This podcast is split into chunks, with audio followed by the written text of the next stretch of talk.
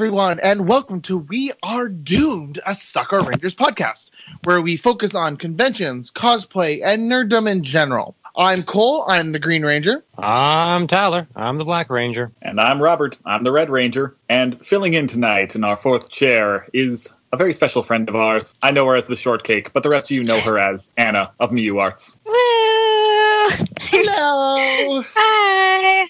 Welcome to our podcast, Anna. Thank you for joining us. Thanks for having me. Of course, we would always love having somebody filling our fourth chair because uh, the first we've had, what was it, three episodes now where we haven't had our fourth chair, and they get really boring now if we don't have somebody else in the fourth chair. Yeah, I well, can, I Anna can is so overdue, too. I mean, this is the artist that has given us our identity, our personality, our thumbnail, and every one of our social media platforms. very true, very very true. So Anna, um, do you want to do a quick intro for yourself? Um, kind of like where what got you into cosplay, what you like doing in cosplay, kind of how you got into everything. okay. So it all started back in 2007 when I was in, I think, seventh or eighth grade. and my friends and I, we would like be role playing and then we'd be looking up like pictures of our characters and we'd find people like dressing up as the characters, which led into like, oh, this is called cosplay. And then it was like, I want to do this, but I don't want to do it like where it's just not cosplayers around. So we st- uh, tried finding like a local con, which led to Sakura Con, which was our first con that year. And that's that was the start. I only went for one day, and it was really addicting. And I've been doing it since. and yeah, my um, yeah, my first cosplay was like Eno, so it was like really beginner, and yeah, Does the costume still exist? This is always my favorite question to go and ask. it does. The costume still exists. It it's in a tub somewhere. It's funny because we've asked that question twice before. Um, one was the exact same answer as you, and the other one it has been removed from the world Oh, yeah. Yeah. in the most violent way possible, apparently. But anyway, um, so you Eno was your fir- first cosplay. Um, so we met you, me and Tyler personally met you last year. Um, we met you through Robert, who's known you for quite a quite a bit more time. Um, and we know you as the wig as the master of wigs. I try.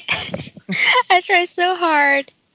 um, yeah, I know Rob from. I think we met. Can we just say Really? I'm an old man and leave it at that? We met like cosplay wise. We met through organization, right? yeah, yeah. Which yeah. was how long ago? Well, that um, that was 2000. Let's see here. That was 2010 when we met. yeah, Yeah, because that was my um, junior year. yeah. God, you were that young. God, I really am an old man. No, Ah. Yeah, he's old. Yep, not that. I am old. old. I am Groot. But yeah, because we had mutual friends and yeah. Yeah. Okay, and and how did you get into wig making Um, or wig styling? I suppose would be the proper way to say that. it was one of those things where my friends and I we would be cosplaying and be like, I don't know how to do this thing. And at one point I was like, okay, but you you want to cosplay as Sora and you need a Sora wig and it Oh. just needs to be done and everybody else was kind of like too scared to actually style it so I was like, you know what, I'll just go do it. I did my Sora wig. So, yeah, it was kind of just one of those things where no one else wanted to do it. So I did it. Yep. That's kind of how it goes. Yeah. Like, Yeah. I remember um, my first one for my uh, Xemnas, I bought a wig and it came and it was styled really nicely. And I was like, oh, nice, cool. And then I, I just still have it. And then I was like, kind of expected that to be what they the picture looks like. If it looks good, then I was like, oh, I'll get that one. Uh, but I could never find like a nice styled one of like Sora, so I just kind of got one, and it was all really not good. And so Not it's- nice. no, so I just was like, well, I've never styled a wig before, but all these other costumes I've been doing. This is like back when I was also starting. Um, so I was like, I made shoes and made a keyblade and stuff like that. And I was like, these are things I've never made before. Uh, may as well just try my hand at wig making, see if I can, or wig styling, see if I can do that too. And just kind of went to it. Um, I don't know. It still didn't turn out the greatest. Well, it didn't turn out bad either, though. yeah, I was gonna say it didn't turn out bad. I've seen pictures. Yeah, about my Sora wig. Cole doesn't like it. I think it's okay. It's just that it looks really, really goopy now. Oh no, because I put glue on it. Yeah, um, but then I painted over that glue with brown. I mean, that's not that's not the weirdest thing I've heard. I've I know people who use hair or not hairspray, um, like paint, like spray paint. Oh yeah, Um, It- the- it worked. Uh, something actually kind of funny about that is that me and Ty- there was a guy that went to our me and Tyler's school. Ah, just about to say that. Yeah, Yeah, He had a- he had a had a, a what was it? It was like a foot and a half tall mohawk or something like that. about a foot. Yeah, yeah. He had a mohawk, and then he would always change colors. And like the way he kept it up was like he'd he he get a piece of cardboard and just like put it against his mohawk and just like spray paint it, and that would keep it up and also change its color. I mean, it works. But yeah, I never. that was ridiculous. I I've yet to use um spray paint for any of the wigs I've done, but I'm getting there. There's been times I'm like, I should just do it this way. Definitely, that's funny. That is. I don't know if, if it makes it a solid wig because like that's the thing is we travel and so traveling Yeah. is hard for wigs. Very. Uh, So if you can like you would never have to worry about like it suddenly raining. yeah, you just like get silicone and just coat it in a layer of silicone and it'll it'll just keep it up. Um, like I did that for my uh, say, uh, Super Saiyan wig, the one that was like a throwaway wig. It was a blonde wig, and I just like roughly cut it to shape, and then just sprayed it with uh, gold paint and then a clear coat, and it still wasn't really strong enough. So I, then I took like some spray glue and sprayed that, and then that made it really stick. But then also made it really malleable, so I could like bend and all the all the points to shape, and it like stuck up real nice. I still find I still remember the for that particular game where we used Hedwig, just the person running out and thinking jamming it on your head, and it, just, it was the probably the weirdest looking thing ever, but it was really funny. I think people got the concept. Oh, definitely. It was uh yeah, it was fun. Man, I remember like in, in the moment there, it just I didn't know what was happening. I was just I was just going with it and I just let everyone figure it out because I, I remember like trying to transform and I was just doing my Kamehameha. I'm like, okay, the wig's gonna show up, boom, the wig's there, and then like I gotta I just do my Kamehameha wave and like I, I don't see them, I don't know ex- where they are at all, and then they just kind of appeared in my hands. And I was like, okay, they're there, they're doing their thing. it, it, it all it all happened very fast. it's not one of those things where like time slows down. It was more like, yeah, just everything It was happening. faster. Yeah, everything fast forwards and just before you know it, it's all done, over with. And it, then, oh man, I was just I was high on adrenaline after that. I think we all were. Oh, You're still like, depressed remember- that it's over, aren't you? Hmm? You're still depressed that it's over, aren't you? No, I'm not depressed because it was Right afterwards, I coming down from that adrenaline high. I was like, "Oh, it's over." because like it was it was more fulfilling because it's not like I Yeah, like I missed something because I got everything I wanted out of it, and so when I, because like I remember doing that and getting so hyped that like right after that was done, that was like at the very end of the show, I just kind of like walked off the side and I just kind of broke down into like this almost a laugh. Just I just kept laughing because it was just just so fun. perfect. Yeah, and so I just I had to like I had to kneel down and just like take a breath because I was just having like an uncontrollable laughing fit of like how much fun that was. I totally missed that. oh, yeah, no, because like that was uh, Amanda was doing her talk stuff, and I just, oh, yeah, she was saying the goodbyes and stuff like and, that. yeah, and then I just like just squatted down, just like I was just laughing the entire time, uh, just out of joy. Uh, Almost, almost like not to tears, but couldn't stop. But that, that, that that's why it was like that, and it just I've always wanted to do that. Go Super Saiyan and shoot a Kamehameha beam, and so it was complete. And so I had like no, I had no doubt. fulfillment. You had Uh, fulfillment. Yeah. So you never, you know, sometimes you have your high and then you're low after you get adrenaline because it is also a drug.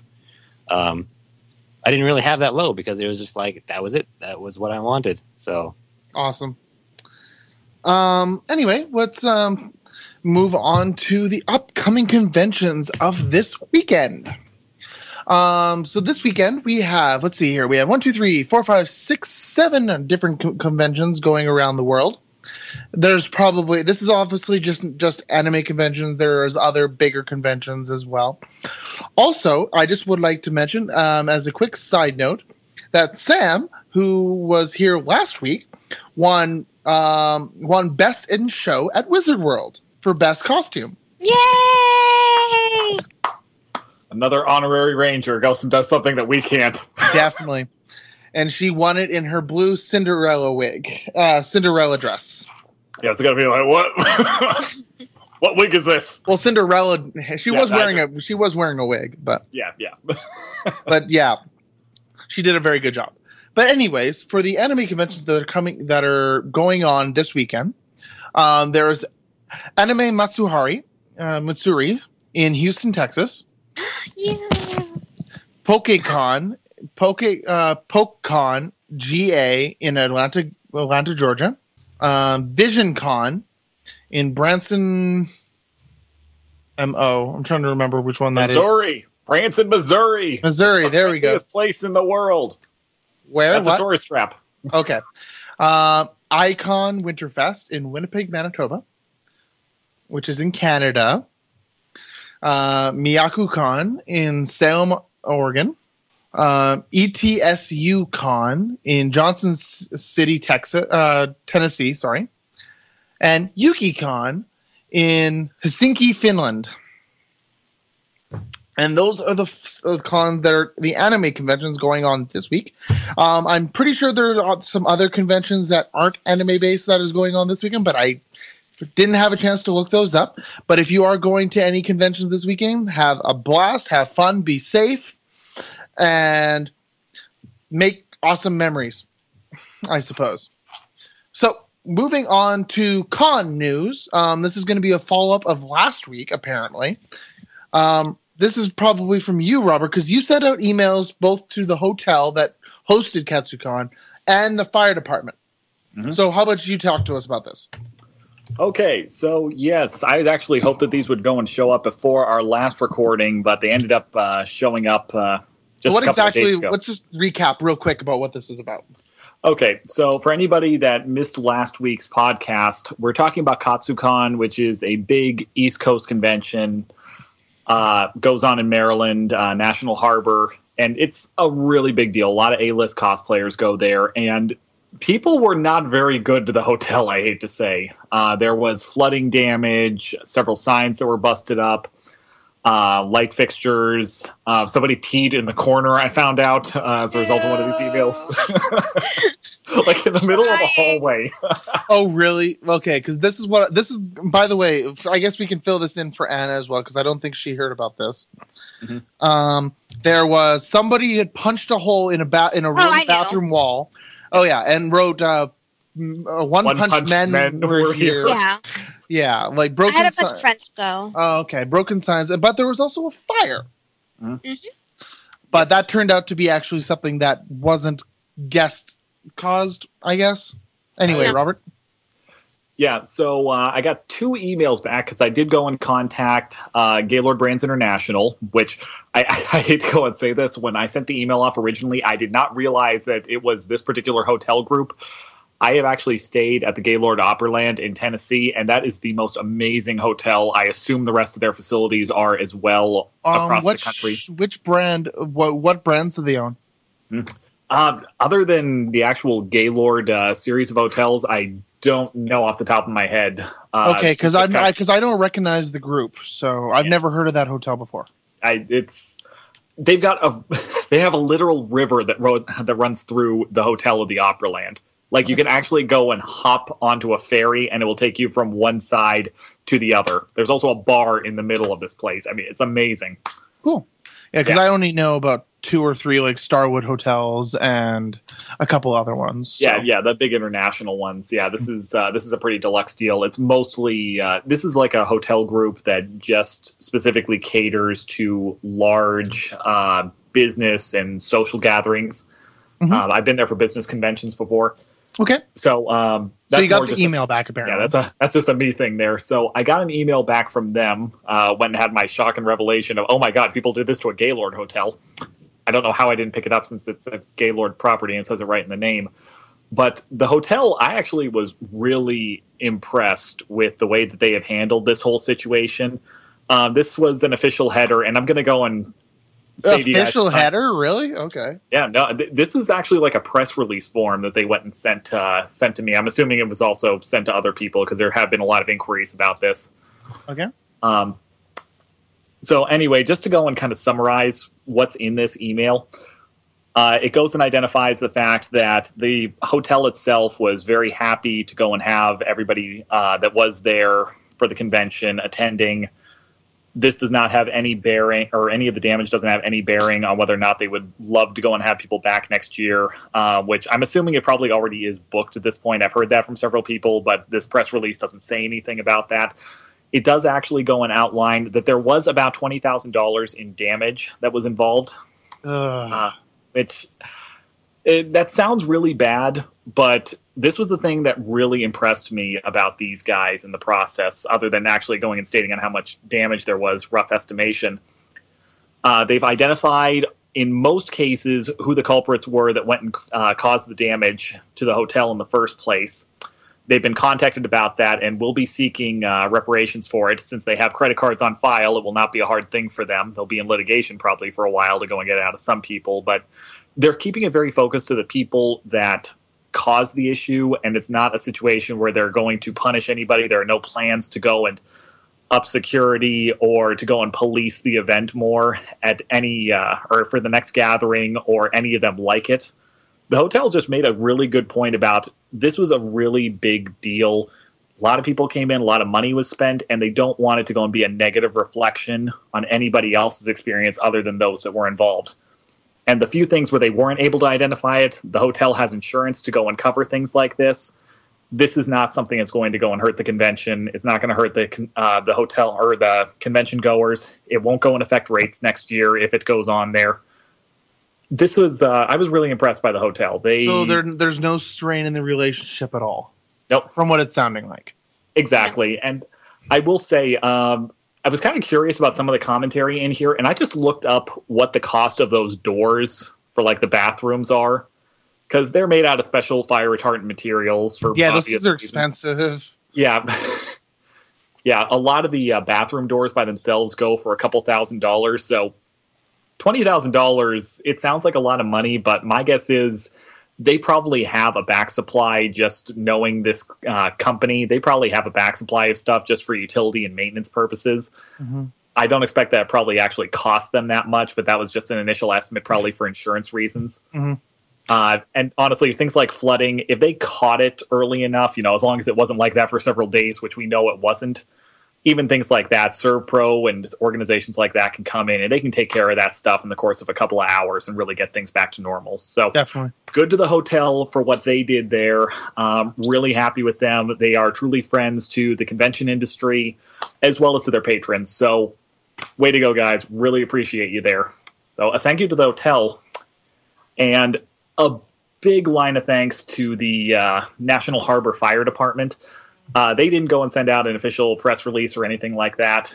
Um, they just What, did you just send it to Hall Hall One or something? Like just the general department, the department line, or Uh, well, here's the thing. So the way that the uh, city's infrastructure is set up, there's a, uh local government website, and then there's uh, uh, contact us page, and there's several city resource officers uh, dedicated to different uh, departments that I went and contacted. So I just went straight to the fire department, specifically about the fire. Because even though Sam had a pretty good idea what was going on, I did find it kind of interesting that this wasn't very widely reported. I even checked the local news agencies uh, and their websites to see if there was anything. I saw one thing on their ABC affiliate website, but it was just like a small blurb. It was like a sentence and a half talking about the fire. Okay. I just want some clarification on there. And basically, what they went and sent back was uh, they went and arrived at the site. The fire was basically contained by the time that they had gotten there. And this was very interesting to me because I had not heard of this sort of situation before. I don't know if this is a local municipality that can get away with this or what. But I guess the initial crew, the full timers, when got there, when got things under control, and then a uh, a reserve team, a uh, oh god, I really should have this email up here. Here, the volunteer firefighters actually ended up staying behind to go and work on cleaning up the facility so they could uh, get all the people outside back in faster. Uh, rather than waiting for the hotel at that point to go and do the cleanup on there. So, thank you to the volunteer fire department for showing up and going and working as quickly as possible to get all those poor people out of the cold.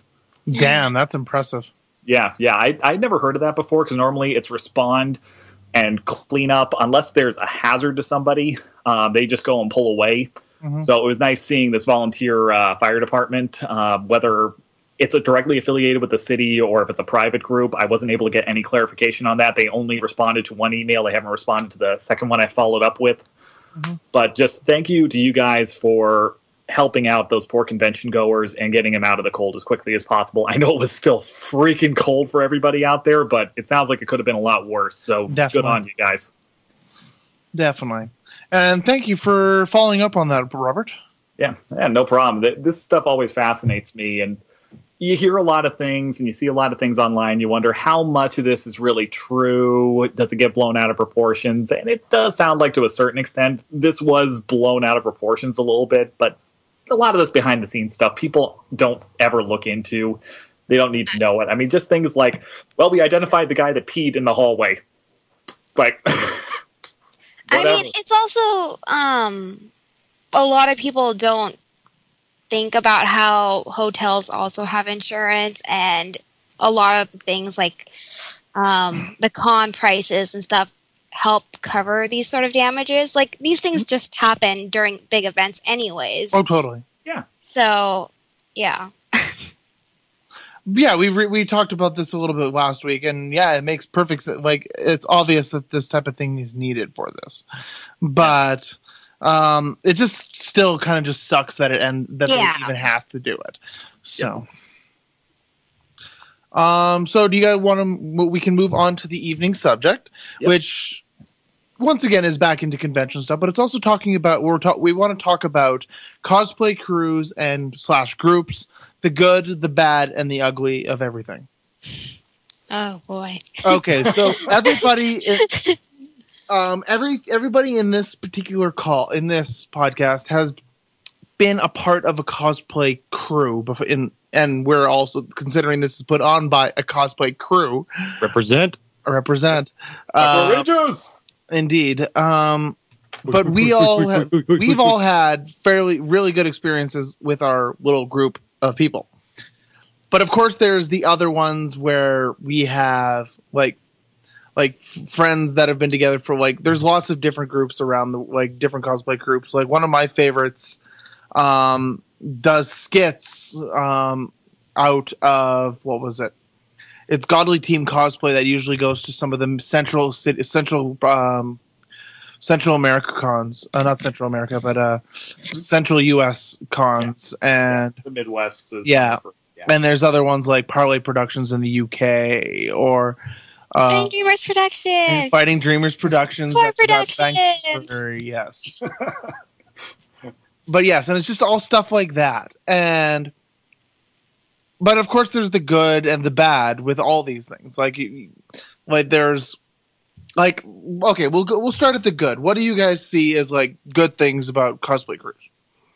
Having someone to actually like cosplay with. Yeah. Um, I like, I like the fact that we can, when you get a group together, you get a whole bunch of characters from all thing, and so you get a lot more enthusiastic about it. uh, and and also people get enthusiastic about it as well because they see like a group of people, um, and that kind of that works well for that stuff. Because like if you're just one character by yourself, then people are like, oh, it's that character, and then but if you see them with every character from like an anime or video game or movie, then you're like, oh my god, they're all together. I got to get some photos or something, or go check that out.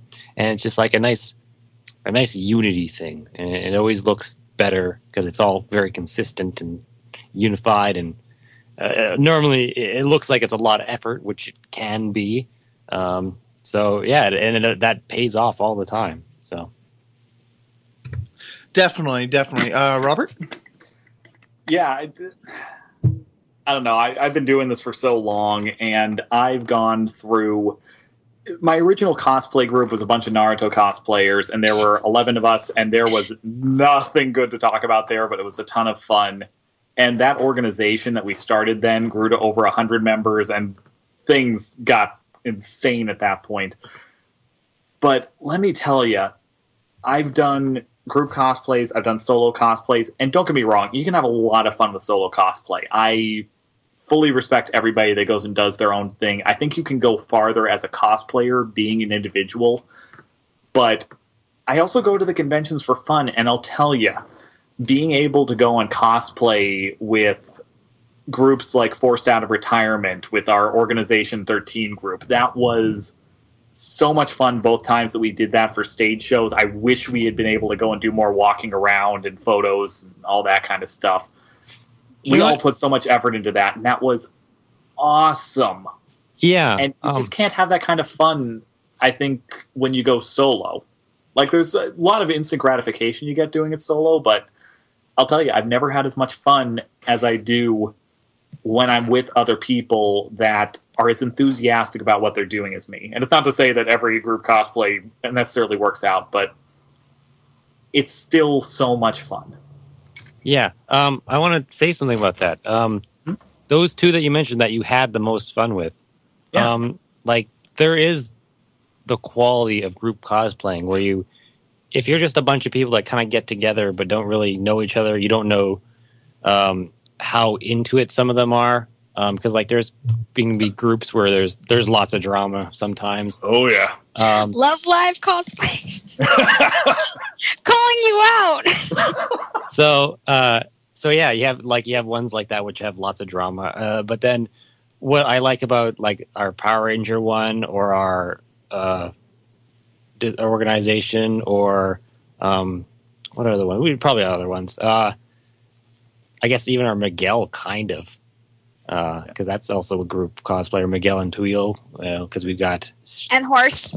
and horse What's the horse name? we've got uh Altivo. altivo and uh chel I am a horse. So it's yeah, it's it's like we're doing it together. And what's happening is those group cosplays. It's not like we created a group and then tried to get people to fill the group. We just sort of we're all very enthusiastic about cosplaying, and so we have like a uh, not to sound narcissistic or toot my own horn. We kind of have like a degree of quality that we like to do individually in our solo cosplays because we're all like to do the solo thing very much so. And so we put that kind of effort into solo stuff. And so we all just sort of gravitated together to make these group cosplays. It's because like we've already done our solo stuff and it's just like well i've already kind of done what i can with this. I'll still do stuff by myself but then you're also just hanging out with other people who are also as enthusiastic about it as you are. And so the quality really kind of shows there where it's I, I can kind of think of other group cosplayers where they're just people who don't really want to cosplay by themselves. They want to cosplay with their friends. And so then they can have their groups but then they're just they're just doing it for going to con with their friends and then they all just kind of dress up the same. Where when we kind of do it we're definitely i don't know we're just we're just a whole bunch of individuals that happen to be together with the same styles of costumes. Well, Definitely, look at, definitely. Look at us. I mean, freaking miracle of circumstance here. Yeah, yeah. It's uh, sometimes it is just a weird formula where whatever happens, it's just variables that get together, and then all of a sudden, it is what it is. Like that's what I mean. That's like I think it's a little bit of of the same kind of people just gravitating together to make groups where you don't even plan to make a group. You're just but it happens. yeah, you're just a bunch of different people with all the same kind of quality and Interests. style, and then you just yeah, you just bump into each other and you realize, hey, I, this person's likes to do the same stuff as me, and it's like, hey, we should do do a group cosplay or something, and then all of a sudden you have those big groups like that that are all very uh, people who like to make really fancy costumes and but then they just do it together as a group and it's just kind of more organic that way i guess Definitely, definitely. Yeah so yeah But of course, yeah. But uh, and how, what about you, Anna? Like, what type of groups have you been in? Um, I've been Better in groups. question. why don't Why don't you tell us I've which been- groups you haven't been in? No, I've been in um like solid groups, like like when you're at, at cons and stuff. Like sometimes people who are in group cosplays, they go, "Oh, I'm a part of this cosplay group," and it's like they have a name, like how. Um, there's Koi Productions and Fighting Dreamers Productions and so on. Yeah. Like I've had those kind of groups, and um, there's always the good and the bad because of the relationships. Some people would see each other more often than others, and people would be in relationships while in this group, and so sometimes there's friction about that. so, like, there's just good and bad. Oh, yeah, Mostly totally. good. Mostly good. I mean, things just sometimes don't work out. Mhm, totally. Yeah. Um, Yeah. I don't know. I've I've always really enjoyed group cosplays, even not like the big title kind of product or like a production group and stuff. Oh, totally. Small things, small groups are nice too. So. Oh, definitely. But also going back into kind of things that can go bad.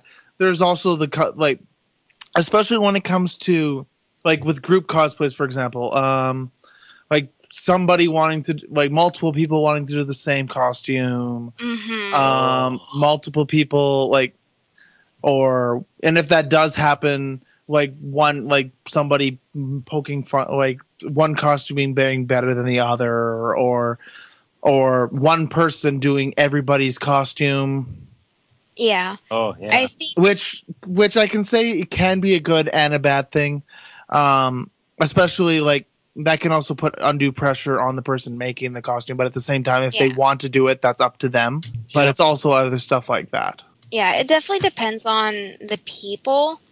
Um, for 2017, I have a Final Fantasy Type Zero group that we're doing, and I only know probably half of the group, but we had already like started setting up, going, this is who this person wants to be, and this is who this person wants to be, and so far, no one wants to be like a double. Like everyone actually wants to be a different character. Oh, So that's nice. I know. Like we have almost a full class too, so it, it's really nice.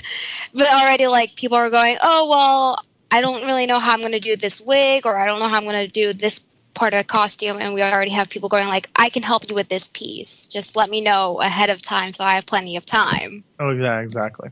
God It's bless this group of definitely- yours. It sounds too it's nice. definitely, it's definitely. I feel like everyone in this group is a little more mature and has experience in cosplay, so they kind of go already know like what to expect. But at the same time, though, that just because they're veteran cosplayers, it isn't going to stop them from having bad cosplay groups.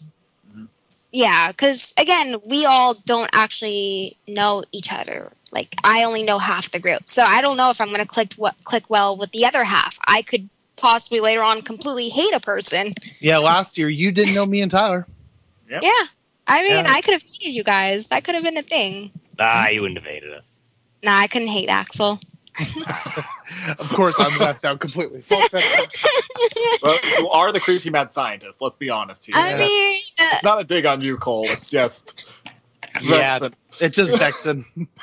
totally, totally. You know, what's funny for that is like that that kind of happened where we Cole and I have Organization 13 costumes before going into that group, but the ones we had to play were two that neither of us had, and it was like a complete change because I have like I had a Xemnas one before, so I had like Xemnas with the black coat and like the white and black coat and uh, the wig. And Cole has um, Zexion. with like the book and everything. So it was like, okay, we have these two characters, and there's like, oh, those two are already picked, and we're like, Oh, oh, okay, what's free? Kind of had that for the last time. Yeah. yeah, literally, it was it was like, what do we have left? Oh, okay, we'll do that. yeah. I I was I was uh, uh voluntold who it was. I I was given a choice. Oh Yeah. no, I Well, was. your, your what your choices were Vexen or Luxord, right? Yeah, actually, Yeah. it was like pick one. I'm like, okay, um, I like the crazy mad scientist better. I thought we had a Luxord though. I think- Oh no, we didn't. No, we yeah. didn't. Our, I don't know if we. Yeah, I don't know. We, we Oh, Greg would be a good Luxord, names I feel like we. I feel like we talked to someone about being a Luxord, but then they just couldn't do it. Yeah. Greg Greg would be a good Luxord. Oh, he would have been. Oh, But anyways, anyway, he's even got the blonde hair and everything. Oh, he, God. he looks like a Luxord. God damn. Let's not go back into old territory. anyways, though, speaking uh, speaking of that cosplay group, I, I do have a comment I want to make after the podcast. Um, okay. But anyway, let's move on to the fandom of the week. And apparently, there's something new. Hold on, let me just open this file.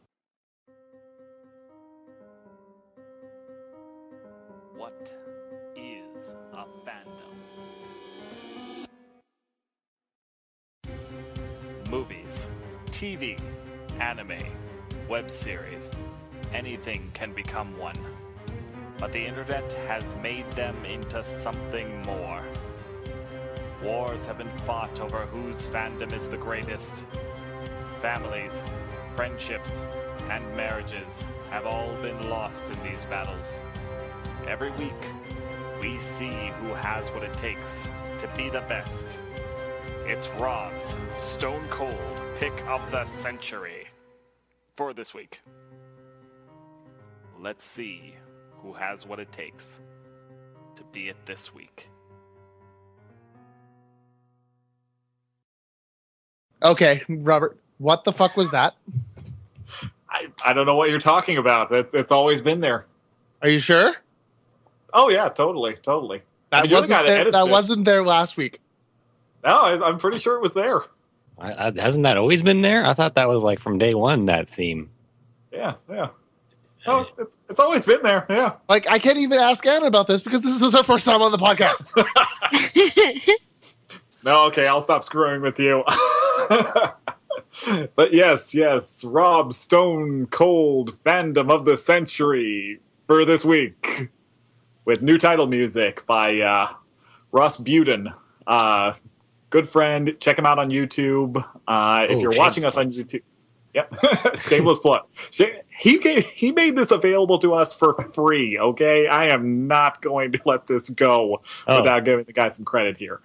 That is just the best. I don't know how he thought it up. It's just absolutely perfect. that's pretty good. Yep. Okay, I guess it was okay, but still, stone cold. Okay, Mm-hmm. Yep, yep. Rob Stone Cold, fandom of the century. For All the right. week. all right. What's the fandom of the week? Fandom of the week. Oh wait, was I supposed to decide that? Yeah, it's it's it's, it's supposedly your freaking fandom of the week. So tell me, tell us. All right, the fandom of the week this week is kind of a weird one. That's so, great. well, we're getting to the That time. Tyler's section was supposed to be the weird one. No, Only no, I- sometimes. Yeah, yeah. no. It, it can be weird, you know. you take turns. You switch Yeah. off. yeah, yeah. Tyler's Anime Corner is not exclusively weird. It's just sometimes weird. Just like the fan of the week can sometimes have a quirky subject. And Yeah. you know what sucks about this now is that other two sections of our of our personalized sections have theme songs. That means I have to come up with one for the gaming table. You know, Oh. there's still like 15 bucks left in the fund from the uh, from Tyler going and saying the name of that R-rated superhero movie. Well, technically, it's actually Arch with the PG. mouth. It's actually PG fourteen in Canada. Is it? Oh, Is it? Yeah. The reason Huh. why is because we have different standards of what it takes to get R. Oh, ah, Yeah, It, it takes boobs to get us to get R. nice. but there were boobs. No, they're covered. There was no nipples. What? You didn't see the nipples? No, Didn't see- Did you see Nipples, Cole? I haven't seen it yet. Oh, Cole! God damn it! You said you were going to see it too. I tried, but I had work. Well, you can. You don't work. What, what are you talking about? You haven't worked for like a month. I now. said I worked eight. I worked eight hours on on uh, on Monday. How convenient. The day you were about to go see Deadpool and you worked. Whatever. Moving on. Boy, this is the best fandom of the week ever. Anyway, so the fandom of the week is a little bit of a weird one. It's that time of the year where all of those shows that you started to fall in love with that premiered in the fall start getting canceled. So this time around, we're going to talk about the doomed fandoms, shows that got canceled before their story ended, and what our favorites are. Part one, because I got a feeling we're going to be coming back here sometime in the near future. So there are a couple of stipulations to this, and pretty basic ones. The first one is the story or uh, the seasons can be completed. It's not like the show got pulled after three episodes or anything like that. We can go and have that. But if it runs the full season, there needs to be clear direction towards a continuation of the story. This isn't like just like cut. yeah, exactly. It's not like Ed, Ed and Eddie or the Lo- uh, the Looney Tunes show where okay they could go and write more here, but it's essentially close Didn't those ended just more by than nature one of the season. Yeah. Oh, I got the one I want. Oh, I just. oh. Okay, apparently nobody else is prepared for this. I was prepared. I thought about this really hard and cried about it. Okay. Yeah. Um. So Tyler, since you just thought of yours, how about you go first? yeah, I like that plan. Okay, well, I thought of Samurai Jack. Ah, Mm. well, that one's kind of the Yeah, one It's a back. collection of yeah. Mm, yes, quite indeed. So yeah, Samurai Jack, like that was that was a good that was a good cartoon. I liked it, and it was definitely something uh, which kind of ended abruptly, and because there was a different, clear end to that show, where like because for those who don't know about Samurai Jack, it was a Nickelodeon uh, cartoon by um, Tarkovsky. Is that his last name? Okay, number one, uh, Cartoon Network, not Nickelodeon, and Genndy Tartakovsky, my favorite animator. Yeah, Cartoon Network. Yeah, Yeah. um, Yes, Genndy Tartakovsky. Go. Tartakovsky. Yeah, yeah, yeah, yeah, yeah. Anyways, um, wait, isn't it? wha- wha- What's is it? Cartoon Network here, Cole? What is it here? We just call it Teletoon here, don't we? Yeah, yeah, Mm, no, yeah. no. Teletoon is the Canadian branch off. Yeah, we don't. We don't really have a Cartoon Network. Yeah, I, I forget. Yeah, you guys have So, Teletoon, which I is technically a separate company, but they license Yes, across yes, each other. Yes, yes, yeah, it's uh, important to other countries and, and license fees and stuff. Oh, Anyways, the lands. Um, so um, yeah, he like the guy did a lot of other famous ones. Um, Dexter's Lab, Sym-Bionic Titan. The list just literally goes on and on. Yeah. Hotel Transylvania. Yeah. Yes, that's what we worked with in the last. Uh, which is a thing. Uh, so he just worked on that movie, and he talked about how he didn't really like working on it, and so he's done with that. Which means there's a thing came out that he might be going back to Samurai Jack and like making another season. Yeah, Uh, he actually is listed as the exec- uh, executive producer now uh, on that uh, on that upcoming project. Yeah. So this is a fandom that might no longer be a doomed fandom that got canceled or Hope Um, beyond hope for you. they they had a lot of seasons t- or a lot of episodes too, like a good chunk. Um, but like the plot of it is is a samurai has to fight Aku, who is a demon taking over the world, and before he actually beats him, um, Aku like sends him into the future, and so Aku finally takes over the world, and then it's the whole journey of Samurai Jack going through this twisted and distorted world of our future of the world that Aku has kind of manipulated and become ruler over and he's trying to find a way back in time to when he got sent forward in time so that they can actually do that final blow to kill Aku. Um, and so the show just kept on going on. And like there um, it is linear because like he goes meets people and then later on he sees them again. And so there is a linear plot line to it. Um, but there is like a particular episode uh, where he comes across like an actual portal to get back in time. And like there's a gatekeeper, like a uh, someone there waiting for him, who prevents him from doing it, and it's it's foreshadowed as, um, like he's He's not, not, ready yet. ready yet. Yeah. And so that means like, oh, that means he's got to train some more, come back. Um, but then it just like the very last episode was like an episode where he's protecting. He finds like a lost child who was like a lost baby, and he's trying to get him back to his mom, and protects him the entire time. But then he has to like do his samurai wielding stuff, and then he brings the baby back to the child, and the child no longer like cries or anything because he's seen the way of the samurai, and so he goes all narrow browed and like he's all samurai now. Uh, and then he just kind of walks off, and then like that's the last episode, and it never really continues from there. Because like the whole plot of that is he must get stronger and eventually get back in time and defeat Aku, which he never actually did. Uh, so who knows? He could still be wandering the wastes, getting stronger, trying to find a way, which he may never actually do or something. But that was one that just kind of left on a cliffhanger, and uh, I would totally watch more of that if they came out with more stuff. Um, so that the fact of him coming back and like maybe creating another season, we'll still see how that goes. Stuff can always go wrong and never happen, but actually for the last couple of years things getting reboots or second seasons or coming back from the dead is a big thing that's been happening lately. Like the whole nostalgia thing. I guess people who grew up watching cartoons in like the late 90s early 2000s are now in their 20s late 20s early 30s um, and so they're the ones that are actually have the money to spend and that's the thing that makes things happen is consumers and such. And so that's why all these movies and such of like very nostalgia driven things are happening for like 90s nostalgia um, Mhm. so it's like this stuff is all just happening now it's it's like we had all these dreams growing up as like oh man i'd totally watch another season of this or watch the movie of this or see this thing happening and or like see these another big thing is like games getting HD remixes onto S- Steam or something like that. Like all these games you played when you were younger, where it's like, oh, I really like that game. Be cool to see it again, and then it's coming back, and like, so that's a big thing. Is like all these things are just kind of coming back. So all these dead fandoms that just kind of ended, you might see them again. They may no longer be dead anymore.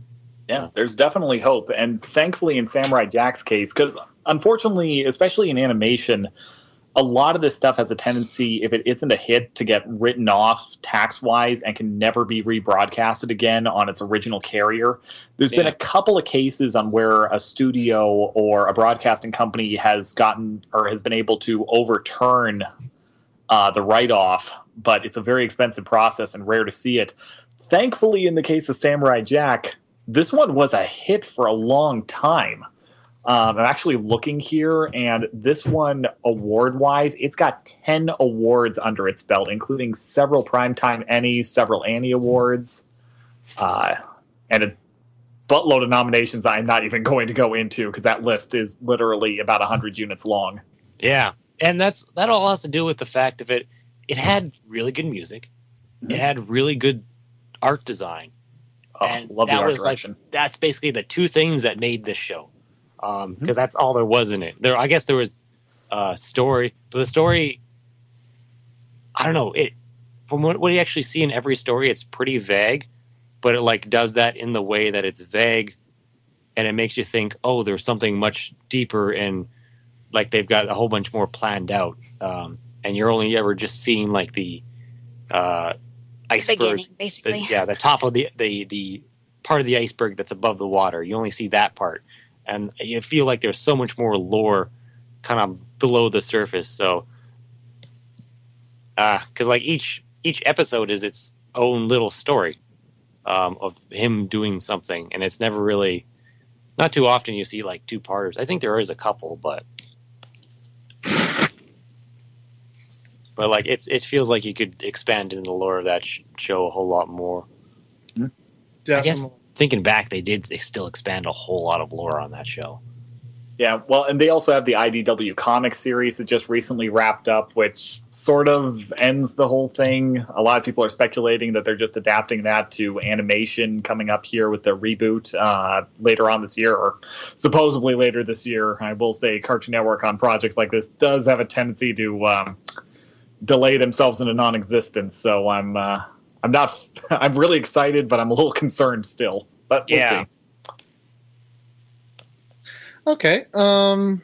Oh, isn't the yeah the character who played uh, Aku passed Yeah. away, Yeah, Mako died a few years ago. Yeah. and wasn't he? Yeah, he was. He was. Um, he was Uncle Iroh Yep. in Avatar. Oh, jeez, I didn't know that.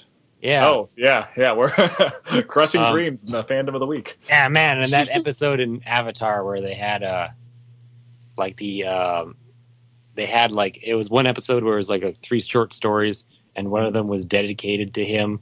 And I remember that. It made me cry. Oh, that pulled the heartstrings. Yep. So, so good. So. I don't know who would they get to like replace him if Uh, they got another person. Well, I guess they replaced Iroh like they had. I someone for- mean, they replacing a voice actor and stuff. It's common. I feel like it's a common thing nowadays, um, especially for something that's being rebooted. Mhm. I mean, even it it happened in like something as popular as RWBY.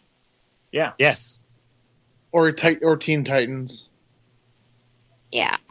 Did I have So to- I, I don't think the new Teen Titans really counts for anything. I know, but changing vo- but changing voice actors. I mean, Yeah, well, and let's be let's remember here. He died in 2006. They hadn't even finished Avatar: The Last Airbender. Uh, David Fastino has actually been going and or has actually been filling in for him ever since. He also I did thought- the voice act. I thought they had like all his most or most of his stuff done by then, though. Most of it was there was only a couple of episodes, and it wasn't even like the very last episodes because I guess they had recorded a lot of them out of sequence.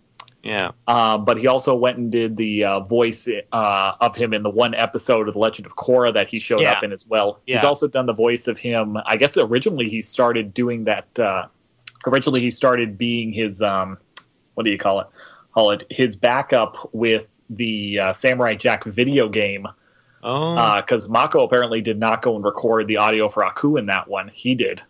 oh, that's fair. So yeah, Like, so it's so- it's not like he it, he's already kind of inherited the role just by being the backup, and it's And, not like- uncommon for a Oh, major no. voice actor to have somebody to go and fill in lines for re-edits, for example. yeah, well, that happens with like some of the characters that are like really old characters, like Yeah. Mickey Mouse and such, and like those, like Bugs Bunny. yeah, like they have they have other actors that can do that voice because the ones who did are most of them are passed away, aren't they? I'm just gonna go another one. Jim Henson. Ta-da. Yeah, Yeah, Um, and like and like you said, the original Bugs Bunny actor, he did he did seven or what was it, sixty different voices, like throughout his his career, and he did like almost he could do every single um, te- Looney Tunes character. Yeah. if you yeah. want. No, to. he he was the inspiration for Frank Welker, who is the man of a thousand voices. I mean, what, what does that tell you about a guy? exactly. this is the inspiration. My God.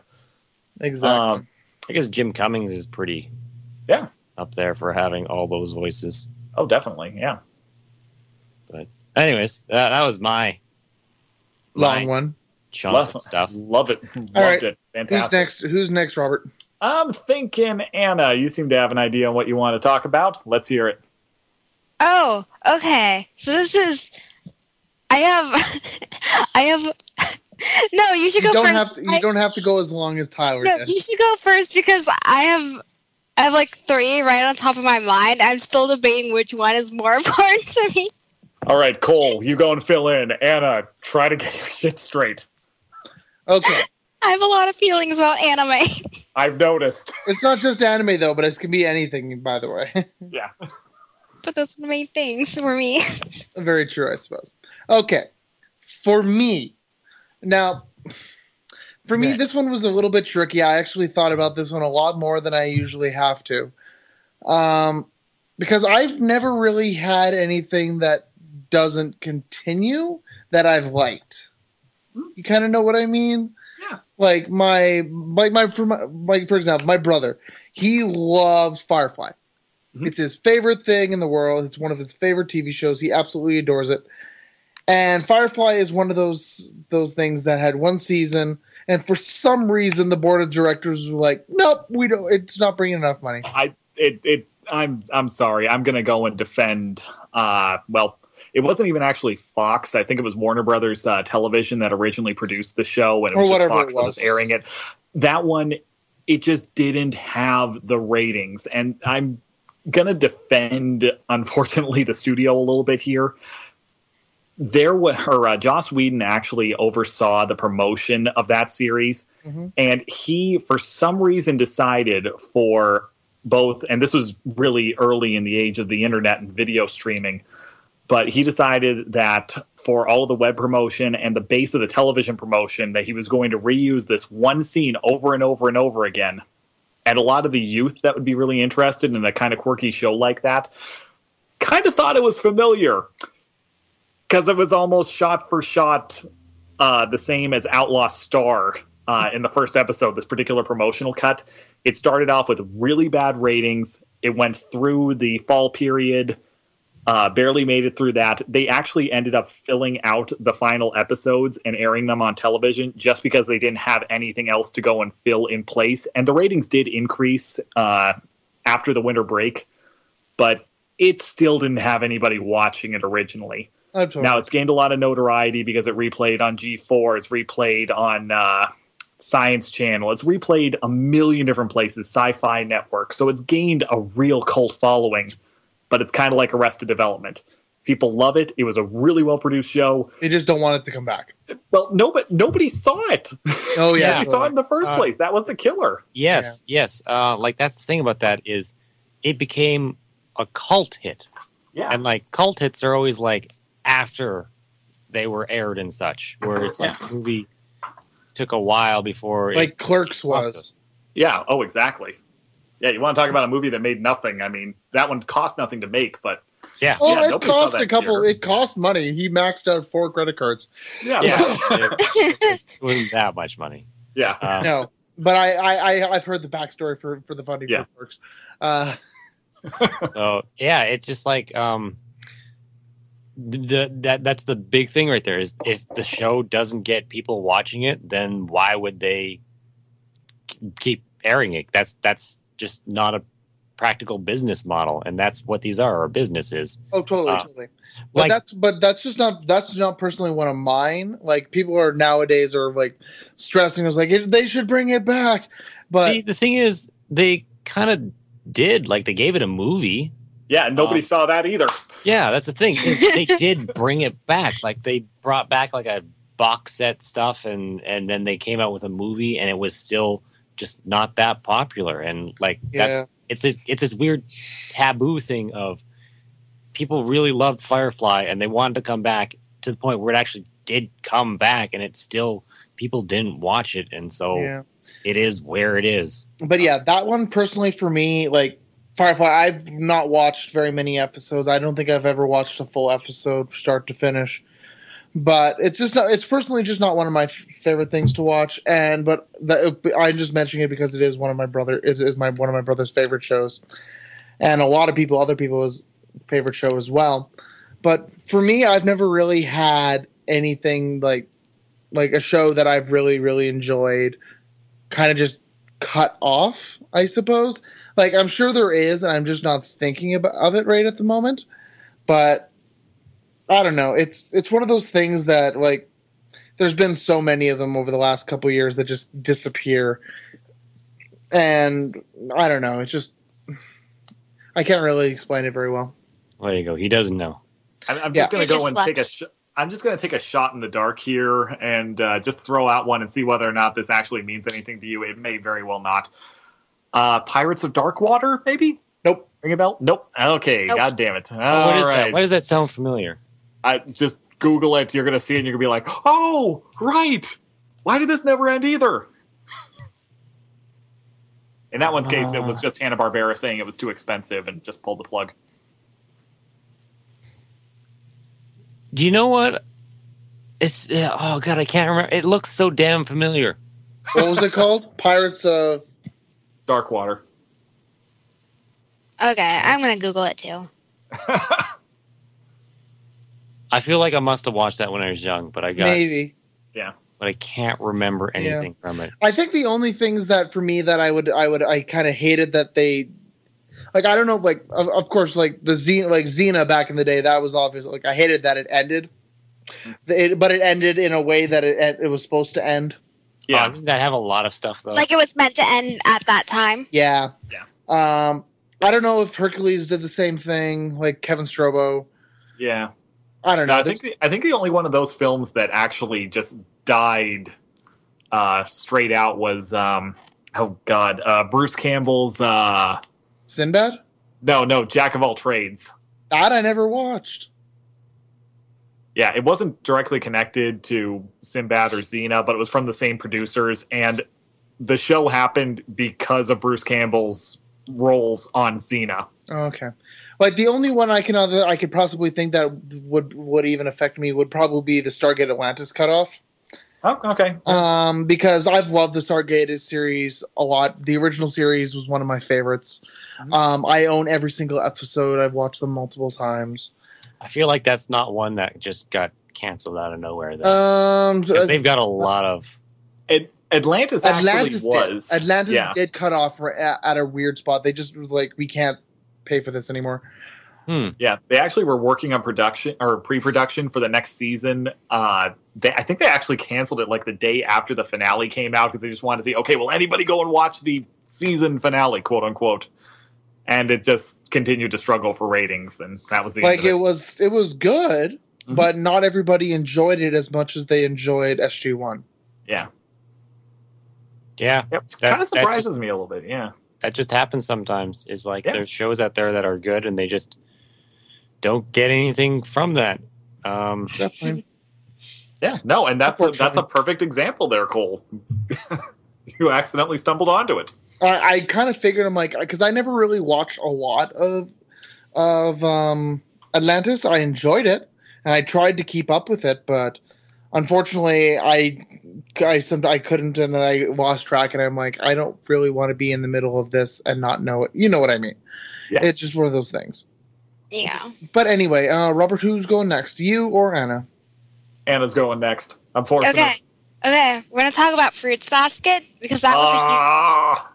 I I I die every time because it's one of those things where like it it ended at you think would be a good point to end, but like the manga kept going and you're like there's still so much story that you didn't tell. So why would you end it?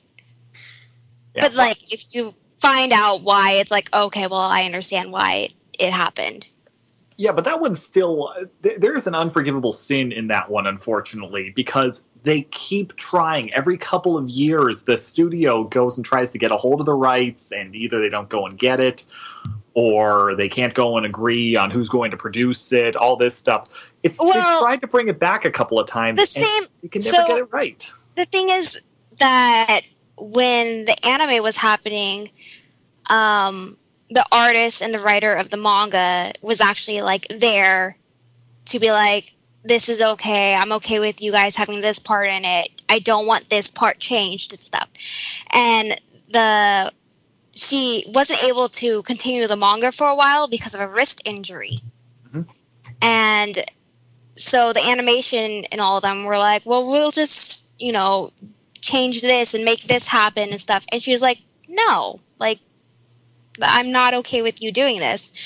And there have been times where they would try to bring it back, like the same animation studio and all that. And she's already been like, I'm not going to work with them bec- because of how much they want to change it. Like, I I'll bring it back, but not with them. Yeah. No, and I totally understand that. And So it just drives me absolutely nuts because that show technically went on hiatus for like seven years after it was done. Like they still had the rebroadcasting rights to go and do another season. They just obviously didn't go and have the creative control or anything. So it was on hiatus forever. That's why all of the marketing when they went and released the original DVD box sets, it was always Fruits Basket season one, season one. Everybody's like, "Where's season two? Where's season two? And then eventually It's they pulled the plug. coming. Yeah, exactly. They finally pulled the plug on the whole thing. And suddenly a new production company goes and comes up and they have secured the rights to go and make a television series out of it. But they don't have any of the creative content control and it never happens. Yeah. Well, it's also one of those things where like if they were to they would have to just reboot the hills the whole series, to be honest. Oh Um At this point, yeah. yeah, it's just been so long and their previous voice actors and stuff are so busy or have passed away or yeah I was going to say a couple of those. so it just yeah that's that's my my main thing whenever someone's like oh this what series ended too soon for you that's the first series i'm like this one but i could easily name other ones Hmm. cough cough ghost stories like I said, I think this is going to be coming back. This is uh, the Doomed Fandoms Part One. Definitely. So uh, yeah, there uh, there are going to be plenty more of these things, and apparently a few things I need to go and throw Cole's direction so he can go and uh, scream at the microphone like me. Hmm? What? Sorry, I blanked out there for a second. That's okay. I think you le- legit did though. Um, Kay, what was yours, Rob? Though, have you said yours yet? No, he hasn't. I have I have not, and with good reason. I've been saving it for the end because this was the best damn series that literally nobody ever watched. loveless No, that one. that one I calvin a goes back to my corner Yeah.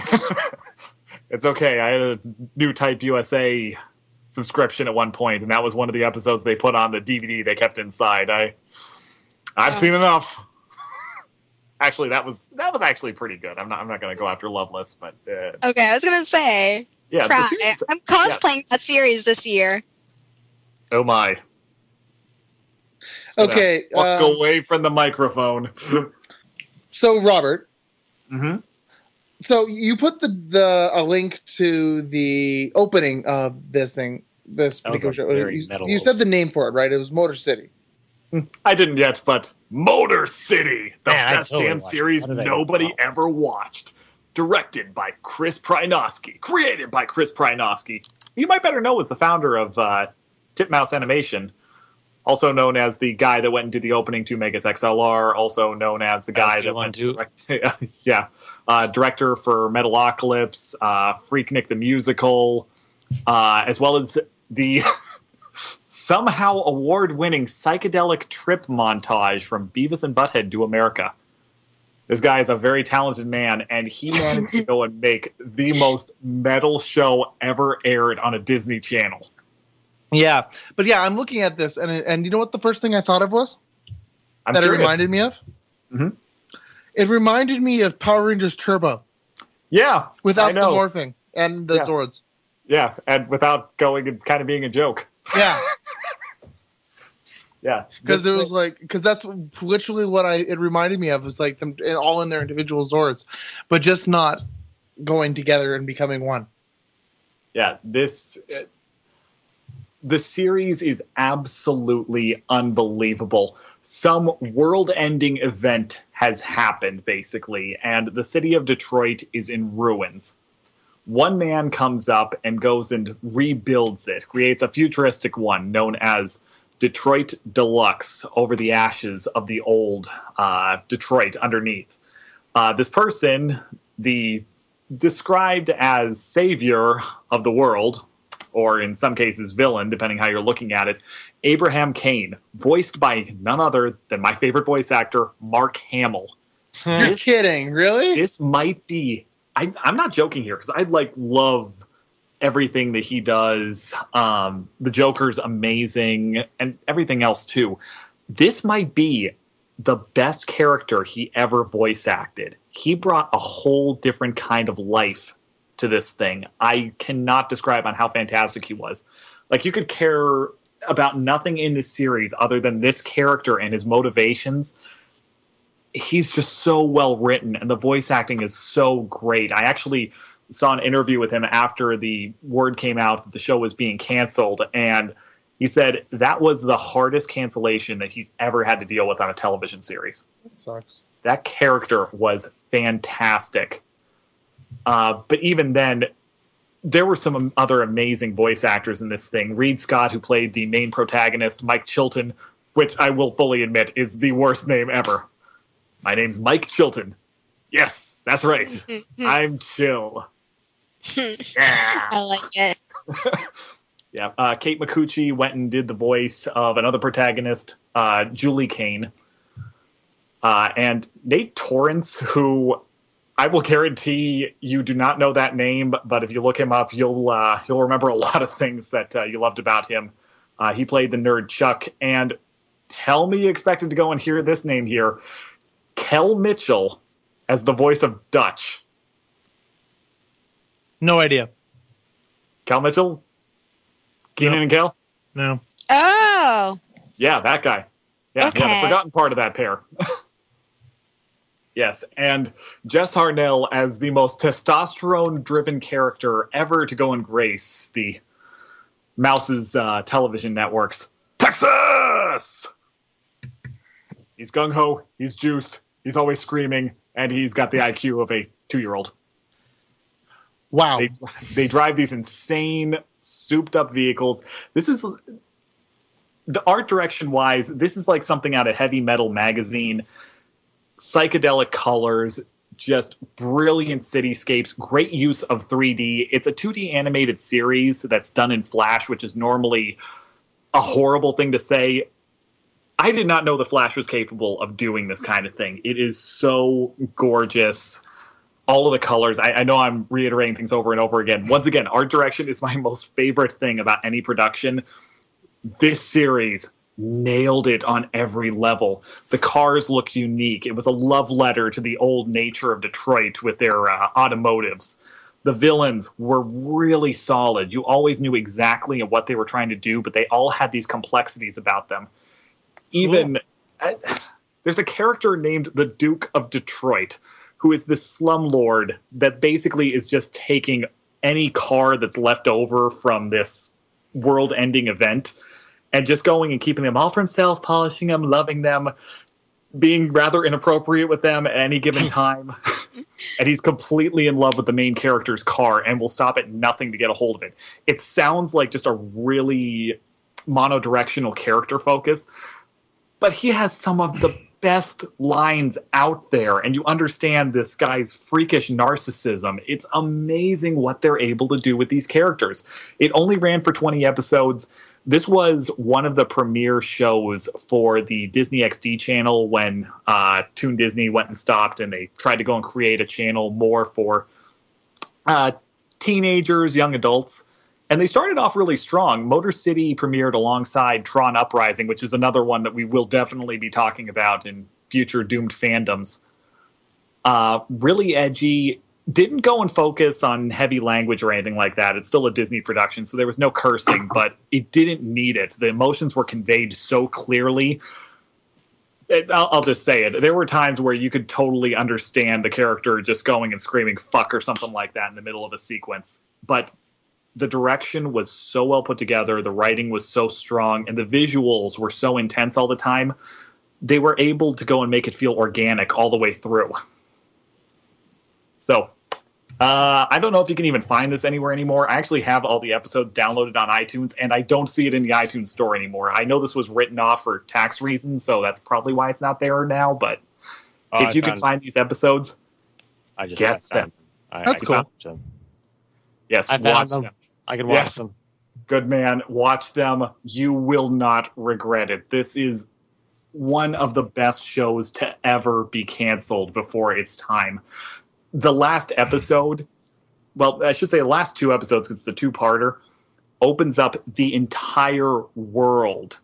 And without explaining anything makes sense of everything. I know that sounds completely implausible but it's there swear to god i'm just i'm not going to talk about this anymore i'm just going to start fanboying if i go any farther here watch it watch So it So wait. yes how many episodes? 20 episodes How long is each episode? uh 22 to 24 minutes Usually. Okay. All right, cool. So next time I come over, that's what we're going to do.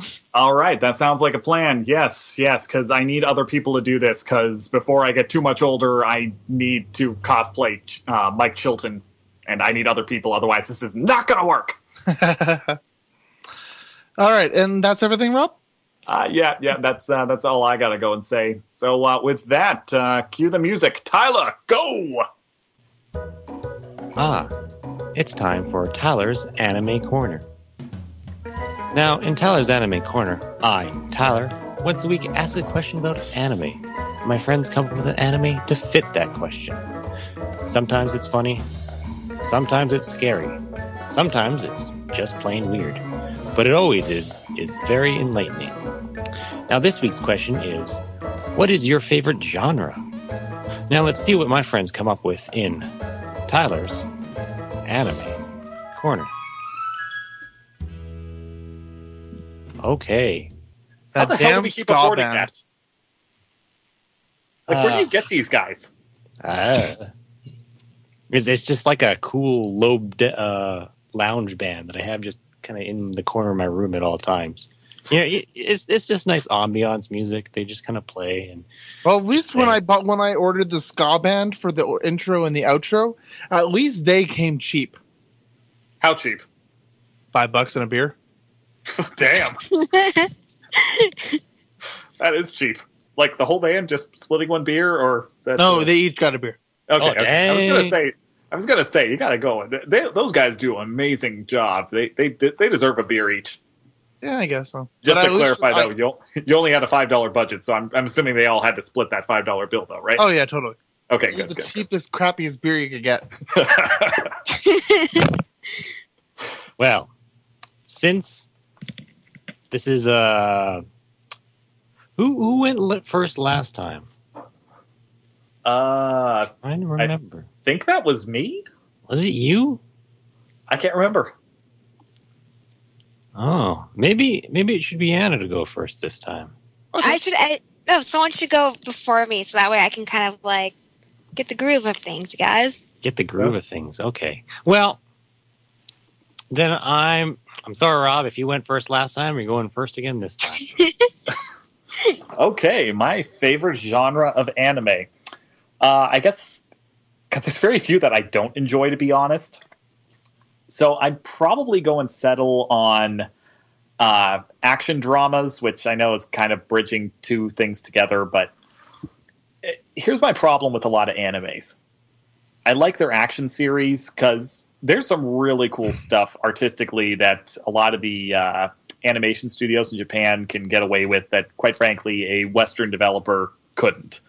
So I love a lot of that stuff, but a lot of times the action series tend to lack substance. There's very few like uh, Tengen Toppa Gurren Lagann that just manage to go and get your blood pumping every single episode, regardless of on how insane everything around it is. And I love a lot of their dramas, but well, I've got an issue with those that are the same as a lot of my action series issues. Uh, a lot of animes are produced with uh, seven to eleven uh, frames per second as their uh, base of animation. And a lot of times in the dramas, they tend to get really lazy and just come up with one oversized slide and just go and do a lot of pan and focusing shots uh, while people are talking. And even though the dialogue can be really intense and interesting, a lot of times the visuals themselves don't go along very well. But there is a niche of action dramas that have always enticed me all the way through, like Speedgrapher, for example. Has anybody seen Speedgrapher? Uh, I know of it. Yeah. I have not. Okay, I, I'm gonna have to go and link you to that stuff. Another really fantastic series. It's about a photo or it's about a war photographer who's investigating a bunch of disappearances and weird things that are going on in this particular city that he lives in, and he ends up getting dragged into this criminal underworld and finds out a really nasty secret about this uh, about this organization known as the Roppongi Group. And as weird as this is going to sound, he gets a kiss from a goddess, and his quote unquote dream comes true, which is basically anything that he shoots through his camera explodes. How is And- that a wish? Don't ask me. I don't know. I I- feel I feel this guy. yeah, it's uh it's a it's a little bit of a stretch. This is not an easy show to watch. The first couple of episodes have some truly cringe-inducing moments. Uh, and though the visuals are really strong there and the character models are really solid, it's a bit of a traditional uh, early 2000s dark anime look. The dialogue that's written in matches the speed of the visuals in the process. So even though the writing is very compelling, because this guy is trying to protect this girl, the goddess, quote unquote, they granted him this power, and this entire organization is out to kill him and take her back against her will. There's a whole bunch of social circumstances that really are hard to go and stomach watching the series, but it makes for really compelling drama, and the action sequences just help to go and break up the monotony and the occasional moments where they go and cheat on the animation to just go and do one of those pan shots I was talking about. So uh, I know I'm using just one specific example there, but it kind of fills through. So action dramas, that's mine. Hmm. Okay. Well, okay. That's uh yeah. Oh, it's, it, it- this is always going to be a very vague one because like there are so many genres and it's like do you Yeah. pick the just action or can you maybe hone it down a little bit uh looks like cole definitely honed his down a little bit Mhm. um cole why don't you go next I actually have a topic and an actual answer for these for once. hallelujah. Hallelujah. um, for me, I've randomly came across this style of anime several years ago when I was just randomly going through a list of animes, and I was rather bored, and I just picked one at random and started watching it. The name of that particular anime was called Cooking Master Boy. Now, it, it's set in um, in China. Uh, this is how this is the description for it. The plot takes place during the 19th century in the Sichuan region of China, where Mao, a child born with great talents in cooking, has to compete in, compete in a nationwide cooking competition to preserve his family-owned restaurant. After his first cooking showdown with the destructive uh, disciple of his late mother, Mao realizes that he must work hard to earn the title of best chef in China. Decides to travel around the nation to learn various cooking styles along the way and it's actually really really interesting style of thing and it's it's essentially a cooking anime where they like like the, he, i don't know. It's just one of those things that you, you wouldn't really think about. There's not really like any fighting but they combat by cook by cooking Yeah. and who wins but has the best food. See this this is like an anime that also can just fall right into the more uh uh generic uh shonen kind of animes where it's targeted towards uh basically younger males. So there's going to be there's going to be things like uh fan service with boobs. There's going to be not so much in this particular one though in in food wars not food wars i'm talking cooking master boy oh cooking master boy Yeah. oh okay uh, Yeah, Wait, that wait, wait, particular there's one- more than one cooking anime? oh god yeah oh, There- i have I am an old 10 man. that Oh I'm my God. right now Oh dear God! Why? they're actually really really good that one and that's the one that i was i first got me into it and that was back from 97 I remember this one. Oh, and he's like, ah, yeah, he has like a, a like a thing on his arm that he always covers up. yeah that's like- that's actually he gets that he becomes one of the top number one chefs in eh, like he, he joins the ranks of the number one chefs throughout the series and when he goes traveling he doesn't want people to know that he is that rank of a chef so he Yeah. covers up the armband And so, So- and then he goes and cooks these amazing meals, and they're like, "Oh my god, these are amazing!" And they like pulls off his armband thing to reveal who he actually is, and they're like, "Oh my god, and he's really young he's like 13 14 years old yeah, but yeah But yeah." It's it's definitely still shonen. Oh, Uh, definitely. But another one for is what which Tyler started to mention was called Food Wars or Shokugeki no Soma. Um, th- it's only 24 episodes, and I only just found out about it from my roommate a couple weeks ago, in which I then proceeded to binge watch it through it until about four o'clock in the morning. Um, classic. very classic, but it's really really good. It's only aired like um in September uh, from April till September of 2015 for season 1 and season 2 is about to come out probably within the next month or two. and it is really really good. And like tyler said it is kind of directed for males and stuff like that because the way they kind of they added this is like the of how they it's categorized under ecchi is what this is saying kind of like that is the perspective is that when you have like a you have like a food gasm hmm Yeah, it's uh, And, and like- lots of beautiful looking food, and you're just oh Yeah, and the most common thing that you will see is you'll take a bite, and then all of a sudden, everybody who's had this food immediately becomes naked. oh yeah yeah. They it, like it goes all soft, and then it's like the food themselves is causing them to have an orgasm, and then it's like all soft hand and like I love this anime. uh, Um, another funny part, actually, that is in the same kind of vein of it, is that near the end of the first season, there's the, there's this test because what this is about is that the main character Soma reluctantly goes to Japan's top culinary school, where you only have a ten percent chance of passing. and you have to you go there for like it's like high school grade and you learn like all this stuff but you only have a 10% chance of actually passing. And the people that do pass are become the elite of, of japan and the world's culinary arts and become famous because of it. But at the end there's this test that they're that the that the main character is in. And one of these other characters um they all have their speciality of what type of food they have. Like some guy one guy likes to smoke food. The other one like another one likes to use fermentation. Like that type of thing. And one of them specializes in medical plants in medical medical cuisine. And Yep. one of the judges takes a bite of this i can't remember exactly this um, curry. Or oh yeah. Yeah because they have the curry battle. yeah, it was a curry battle. And they took a bite, and the guy was like a really rail thin guy, and Oh. like super thin, and very quiet, kind of like serious but quiet. and then all of a sudden he just gets buff and he just Yeah, and then he takes strong. one bite, and he's like super buff. he's like triple, like quadruples the size of those, of the size of his body, and everybody else in the group was like, "Oh my god, what happened to him? He's usually a, a super rail, like sticky rail guy." guy. And kind of is what they go into. The, they kind of use the exp- exploration of like the four healing things, like healing plants of Japan, and like the main circle and stuff like that. It's really, really interesting. So if you get a chance, go ahead and watch it. Guess I'll have to. So yeah, um, and like those ones, they they, it's nice that like uh, I guess food's becoming one. Like I, there's probably some other ones that are about food, but I can only think of those two. Um, because like another big one's like sports or stuff. Um, sports is always a big chunk now for a genre.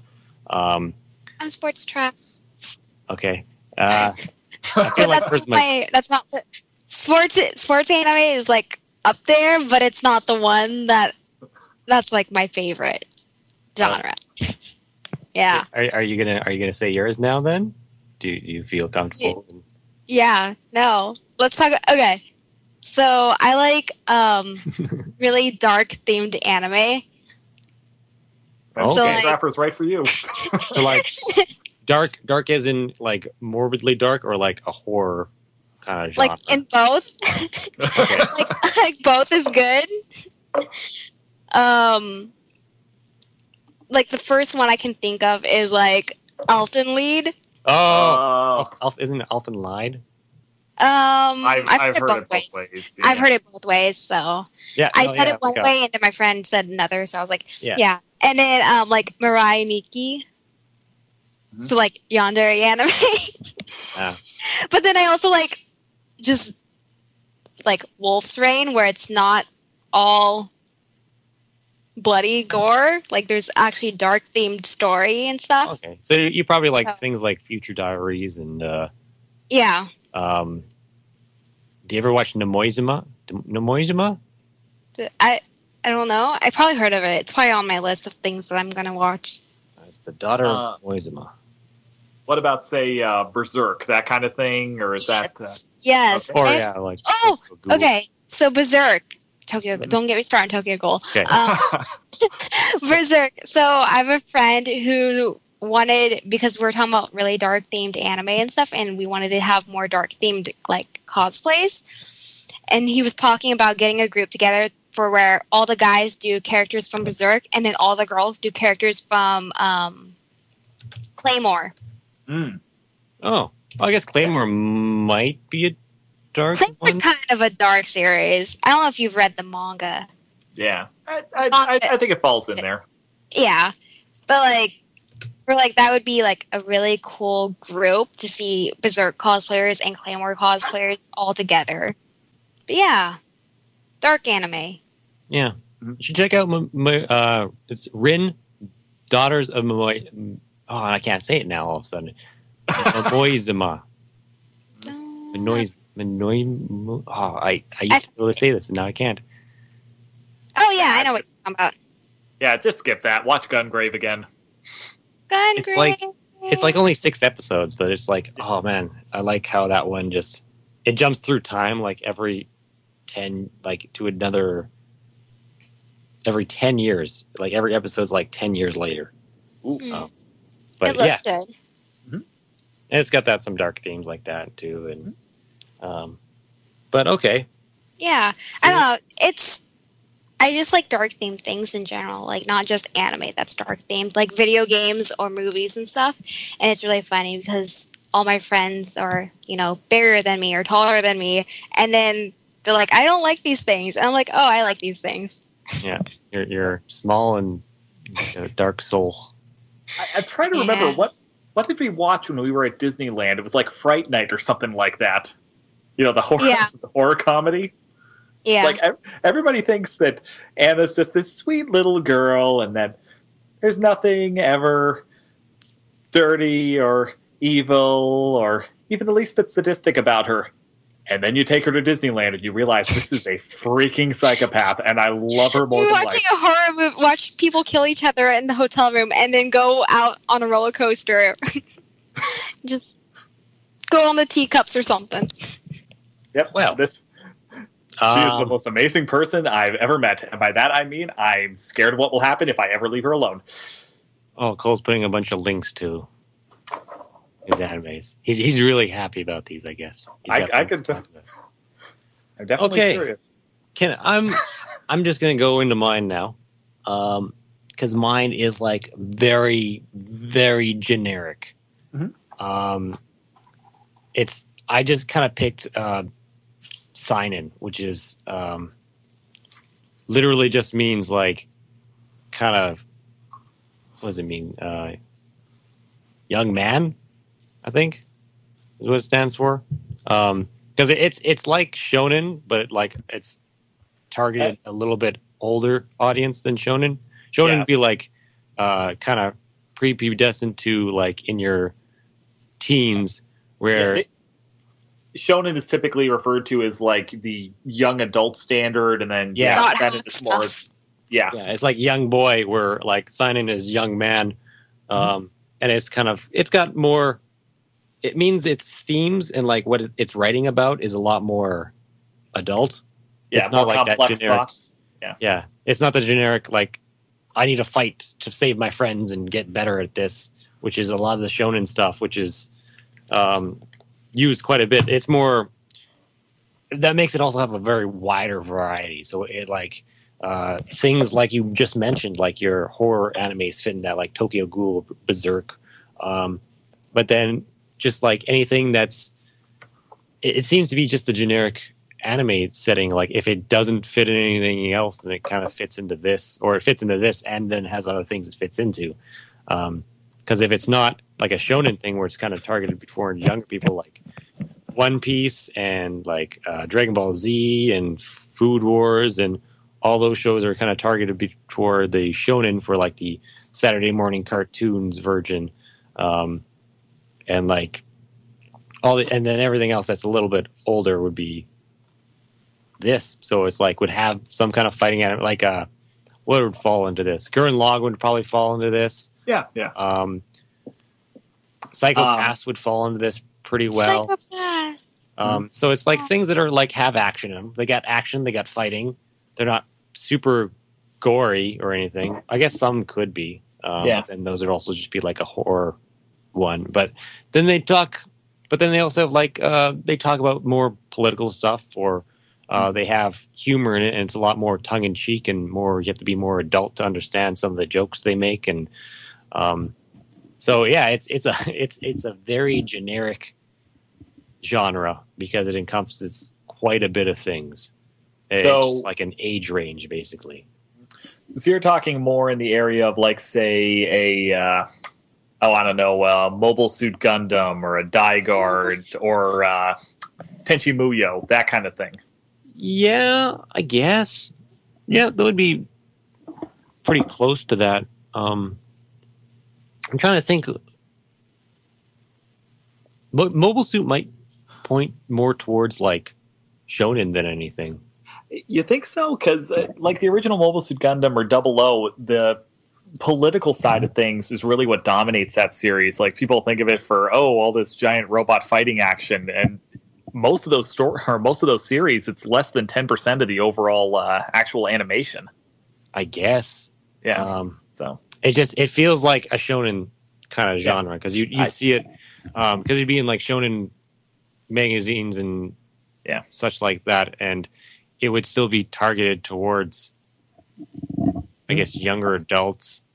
Um, I- like I can understand the very first, uh, very first ones being more seeming like they're more adult, but now now they're very I, I'll, I'll agree with you. Now these days, yeah, that's definitely leaked more in the shonen side of things, especially with things like Gundam Build Fighter. Yeah, but but like it, it's still got like fighting and such, and Yeah, um, like there was that whole political aspect to it. But I, I never really caught on to that being a big enough impact on stuff Hmm. because it was just a reason for them to get in giant robots and fight, basically. Yeah. Um, so yeah, it, basically a lot of a lot of animes since a lot of them are targeted towards like males fall into the shonen or um, seinen aspects because it's either it's for like young boys or just kind of men. And then you've got well, I guess there's so much anime; it's so complex, and there's you basically I, I don't know how they still keep coming up with ideas. And well, I guess the ideas they do come up with are very convoluted, and anime is very convoluted now and just complex because there is just so much of it. Um, it's either that or it's a theme that's just constantly repeated and changed slightly. Um, but I guess that's that's what I'm gonna say. Is that like that's that's the genre that I watch a lot of, where it's um, animes that are actiony, but also kind of funny, but also have like uh, good writing, I guess, and then all those things fit into that. So, uh, yeah, I wish I could like narrow it down a whole lot more, but I I can't. I just I watch a lot of stuff. So okay, I think that's the end of our section. I think I'm done. I think we talked about things. Yeah. Ooh. So, do you have next week's question? Not yet. Um, I'm running. I haven't. I wanted to make a nice stockpile of questions, but I just haven't done it yet. All right, we'll get to that. We'll get back to that. I don't know. Anna, no, no, no! you have- Everybody, pressure him, pressure him. Anna, do you have a question? Would you want to see as an anime question? Um, I will make you a list. Actually, I I think I think I've got one. Um, it kind of follows genres. I also thought about this that, that we came. I came up with some. Um, what is your favorite archetype, as in character wise?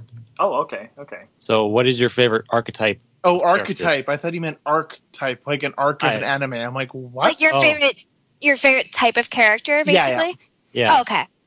Oh, So you got your Cassandra, you got your sensei, you got your Yeah. senpais, you got your Got your Lucy I just like the big teddy bears. Since I'm not going to be here next week. or the hothead. I, I, I you know too.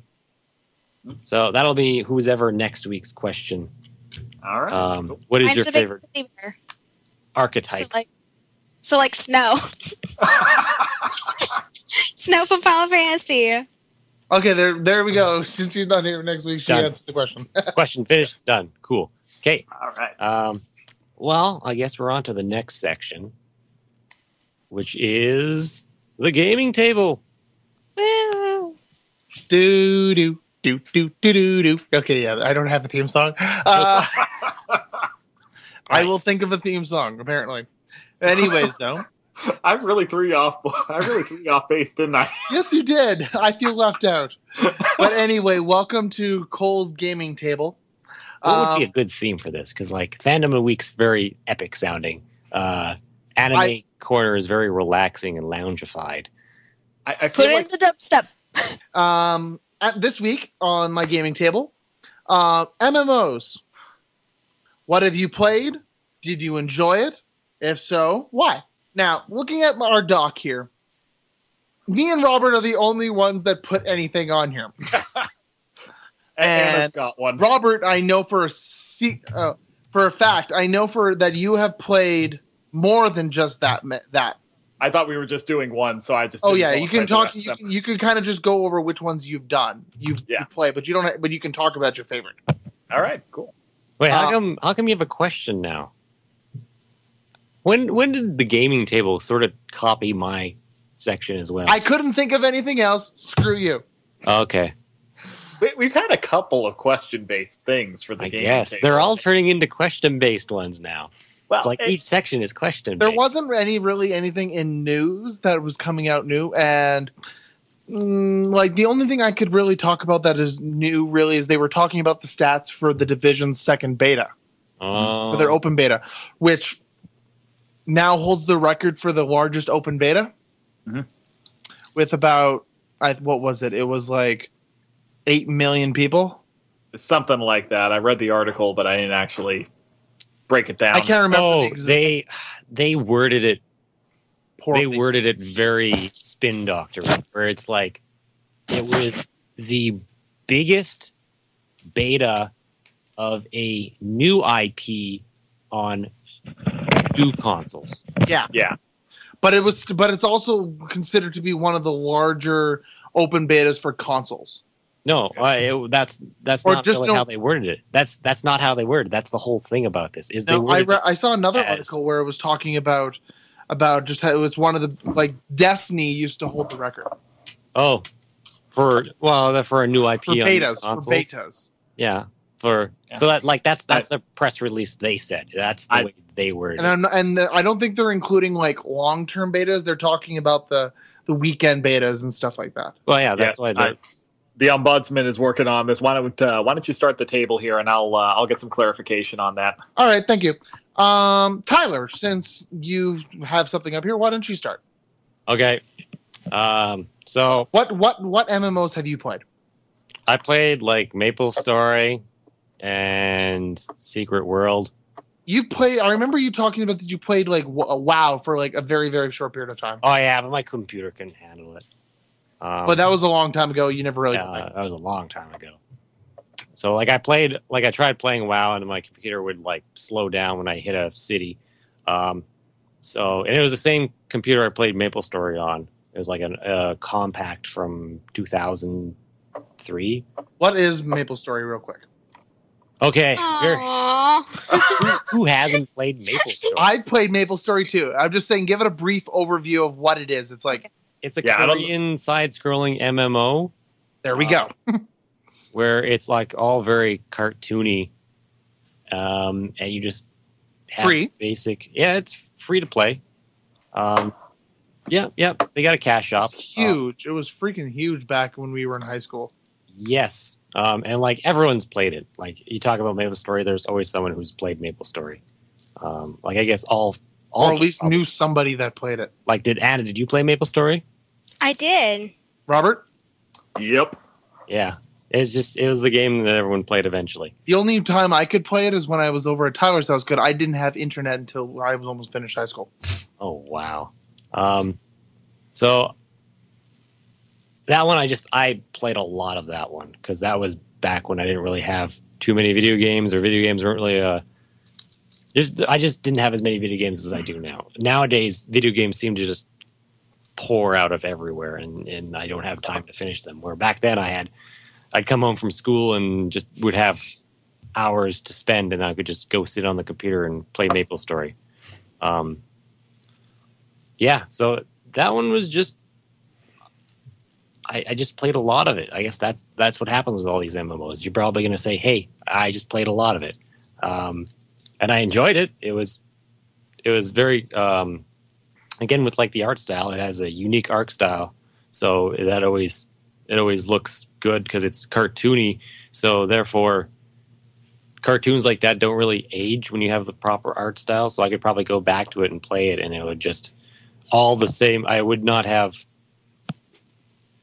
I would not have like a nostalgia shock where you happen to go back and play old games and they look really Like going back and playing that weird N64 game or whatever the fuck it was that you were you talked about a couple weeks ago. oh yeah uh body harvest That's what Uh, it was. Yes. See, like, because with uh, um, World of Warcraft, you go to the older areas and stuff is really pixely there. Well, now, but they've also redone a lot of things since. I know, but it's like you go back, like, you go to like the trees and everything; they're all a lot more polygony, and then you go to the newer areas that are not as like that. Like they do update some stuff, but there's still areas that they just can't change enough for it to not look as old because Mhm. it's just got some so much core into the game. Um, so, oh, I guess they did have that whole cataclysm, and they probably changed a lot of stuff. They did. Um, so that's just kind of that's kind of how Warcraft was. Is it's that's been around for so long. Uh, that's just a huge, huge game. Um, But anyway, yes. uh, yeah. Anyways, um, played Maple Story a lot. Um, and then the other one was Secret World, which I really enjoyed. But was I the one that got you that told you about that? no, we were we were at a convention and we saw them talk about it, and we're like, "Oh, that sounds cool." And so Oh yeah, right. Secret World is supposed to be really good. Yeah, Yeah, it is. It, I it was I- one that like I tried downloading, but my computer just couldn't handle it, so I just never Oh. bothered completely. see. I never continued playing it because I was basically just playing by myself. Like even in MMO, I was just playing by myself because there's just not a whole lot of People. people playing it. I guess. Um, and What so, was it? What's the general overview of that game? Okay, so it is. See, it's got a really cool concept because it's you're basically in a world where all your mythologies and all those things, all your legends, urban legends, mythologies, monsters, they all exist. Um, and so you're basically going on around these areas that are have some um, unusual oddity or event happening, and you're there trying to solve it and fix it. Um, The Illuminati exists. yeah, there's the three faction, which is the Illuminati, the Dragons, and the Templars. Um, and so those, like everything in it, everything in all the concepts, all the games, it's all like um, conspiracy theories, uh, mythologies, uh, monsters, urban legends, all those Magic. things. Magic. Um, it- it's all just thrown into there, uh, and and it. But the thing is, it's not in like some fantasy land. It's in modern day time. So you have things like guns and such that you can fight with. Uh, which brings me to uh, how they do like the class system, basically. Now, the class system is the really isn't one. You have it's like a just a skill tree that you slowly kind of go down, and you unlock uh, passive or uh, aggressive or passive or offensive, passive aggressive um, skills. You can have is it five or seven? Uh, I can't remember. I think it's seven, maybe six, something like that. It's it's uh, you can have that certain amount of aggressive, which is like your offensive attackings, and then you have the same amount of passive, which are things that are just well, you know what passive skills are, and so you can only have maybe it is five. Maybe you can only have those ten skills: five aggressive, five passive, and you basically pick whichever ones you want on this big wheel, which is consists of magic, melee weapons, and ranged weapons, which is guns, and then you basically pick whichever ones you want, throw them all together. So you could be someone who has a shotgun and uses fire magic. You could be some guy who deals strictly with using a sword or like some kind of samurai sword. You could be someone who is does blood magic and also uses like um, knuckles and just gets in there. Or you could just be strictly magic, strictly strictly guns. You could just have nothing but guns. Um, and then it goes down sub trees like that. So you have like your magic goes into like elemental or rune magic or blood magic. You have your melee weapons, which go into like fists or goes into swords. You have your range, which goes down to like pistols or shotguns and rifles. And you basically combine those however you can to make what kind of class you want. So it, it's kind of a classless system in that way, and you just kind of match, mix and, ma- uh, mix and match these skills together to make however your playstyle is, which is pretty unique. Um, another thing about Secret World that they tried to really push is um, was that augmented reality or not augmented reality? Um, AR. No, it isn't. Yeah, yeah, it's augmented reality. AR games where it's like um, some quests you'd have to do. You'd have to literally go outside of the game onto like your um, onto your internet and like look up stuff because it would sometimes give you like a uh, website address or something, and then you have to be like try to find a password. And the password hint is like this is my wife's name. And so you get the guy's name so you basically go to the website and it looks like a mock-up of where this guy works. And then you kind of scroll through some of the stuff and then you find a quote somewhere about him and he gives his wife's name and is like my wife sherry loves this part of this. And then you're like oh sherry's his wife name. And so you put that in and that's the password and that's how you get into this computer. And it's like things like that. Um, and that was a try that was trying to be a big seller in that game. But I find those kind of augmented reality stuff uh, or like ARGs normally don't hold up in the long run. Yeah. because you have to have like someone maintaining a website like that. And like domain names they run out eventually and all that stuff like there's other there's another game like that that i can't even remember what the name of it is but it it was a had a whole bunch of arg stuff in it and then basically what happened is later in time you literally go to that website and instead of it being something that you kind of had to look through it just literally had all the answers on it and you just didn't have to do any searching because So- they needed to save. They wanted to shrink the server, so they just made it easy. Well, they probably just let the domain run out, and then someone might have just picked it up and like put on like a text file of just Here's all the answers. yeah, pretty much. Um, so there, that's that's the two games I played a lot of. Uh, okay. any- anyone else want to talk about stuff? Um. Well, Anna seems to have a freaking list. so Oh, it would seem. Although Okay. before we get to that, uh, just to go and uh, do my job as the ombudsman here, uh, to answer the question about the division and the actual record-breaking aspect of it, uh, not to take anything away from this, it was a huge deal and it did break some records. So 6.4 million people played it across uh, PlayStation 4, Xbox One, and PC, which does make it across the board the largest open beta for a new intellectual property across platforms. There have been larger open betas that have come out for uh, new intellectual properties, but this is the biggest multi-platform beta that's come out. The previous But record. even even for ones that aren't um, new IPs. Well, here's the thing. This is only for new IPs that See, yeah, this record that's thing. holds up. I didn't see that part. That's what I was talking about. Is like the way it's worded makes Yeah. it sound very specific, and you go, "Oh, because it was like new IPs, biggest open beta." Um, I just heard that it was for uh, like basically new consoles. Um, I guess uh, uh, you're talking that was for cross-platform, so that's like Yeah, I guess that that's, was that yeah. includes like three. That includes the three systems, so that's like literally all of them. So Yeah. and that's this is really huge though because consider Destiny this. was the last one, wasn't it? Yeah, Destiny's beta in 2014 attracted 4.6 million players. But here's the thing that really tells you on how big the division is because of this circumstance here.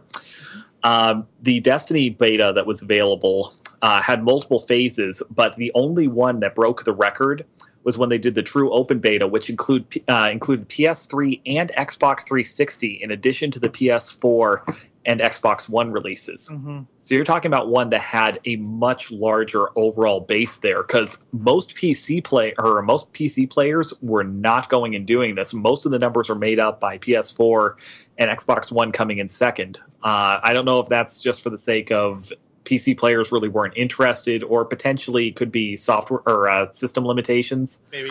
Because this one does actually boast a pretty uh, pretty high. Uh, pretty high operating uh, recommendation on it so Mhm. there could be a lot of factors on it, but still, that's huge. They made uh, they managed to increase it by almost a quarter uh, of the number of players with a much smaller basis because the PS3 and Xbox 360 have still sold more units combined than what the PS4 and Xbox One have managed to do so far.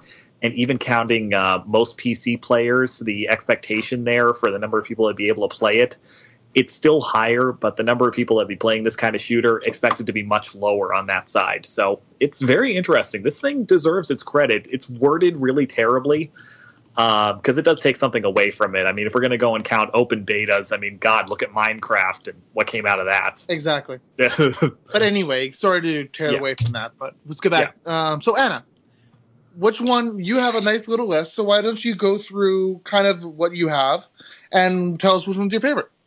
Okay, so my MMO experience basically started, I think, in second grade. I started early. Please, are you a RuneScaper? Um, Well, I no. RuneScape. I skipped RuneScape, went straight to Asheron's Call. but but but how do you mine for fish then? But I wait, let me go back. Okay, so I I skipped RuneScape basically, went straight to Asheron's Call, and then I played for like three years, and then finally I actually went and made friends in real life to go and hang out with, and then they were like, "Oh, you should play this game," and then that's when RuneScape happened.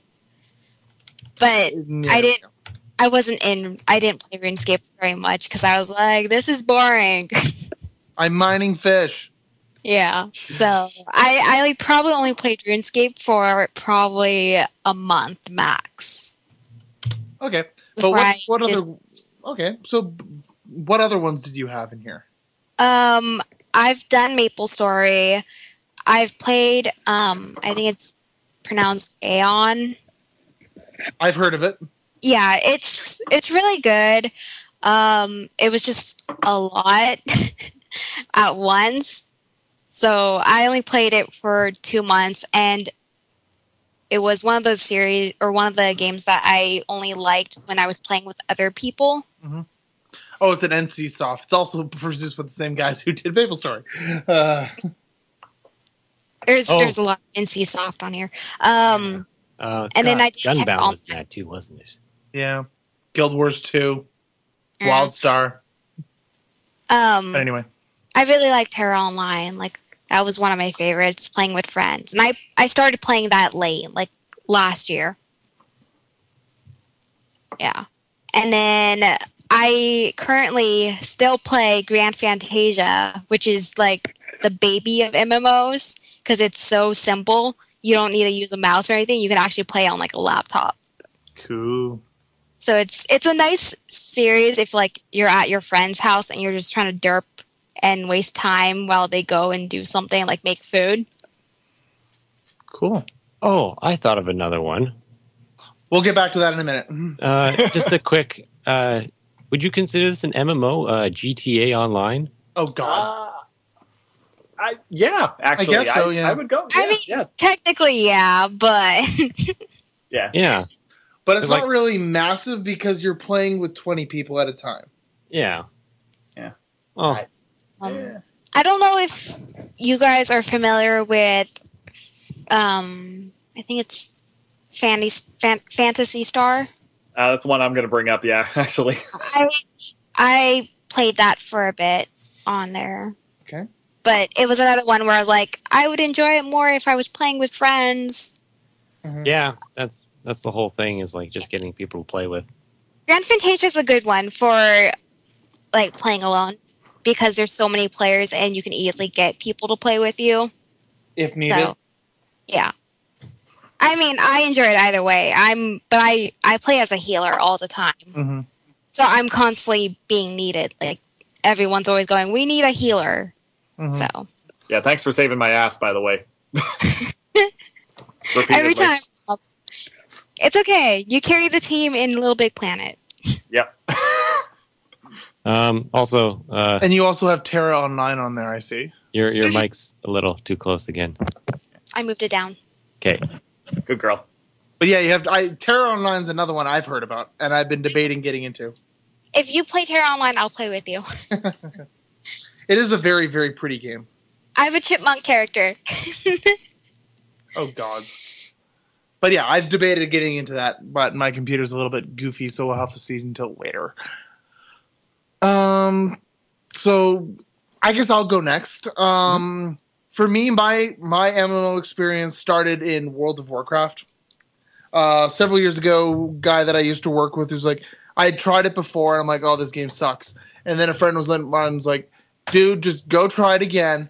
Go play it. Actually, play it. Play an easy character, and just go and play it for the try the the seven day trial and just enjoy yourself. I'm like, okay, fine.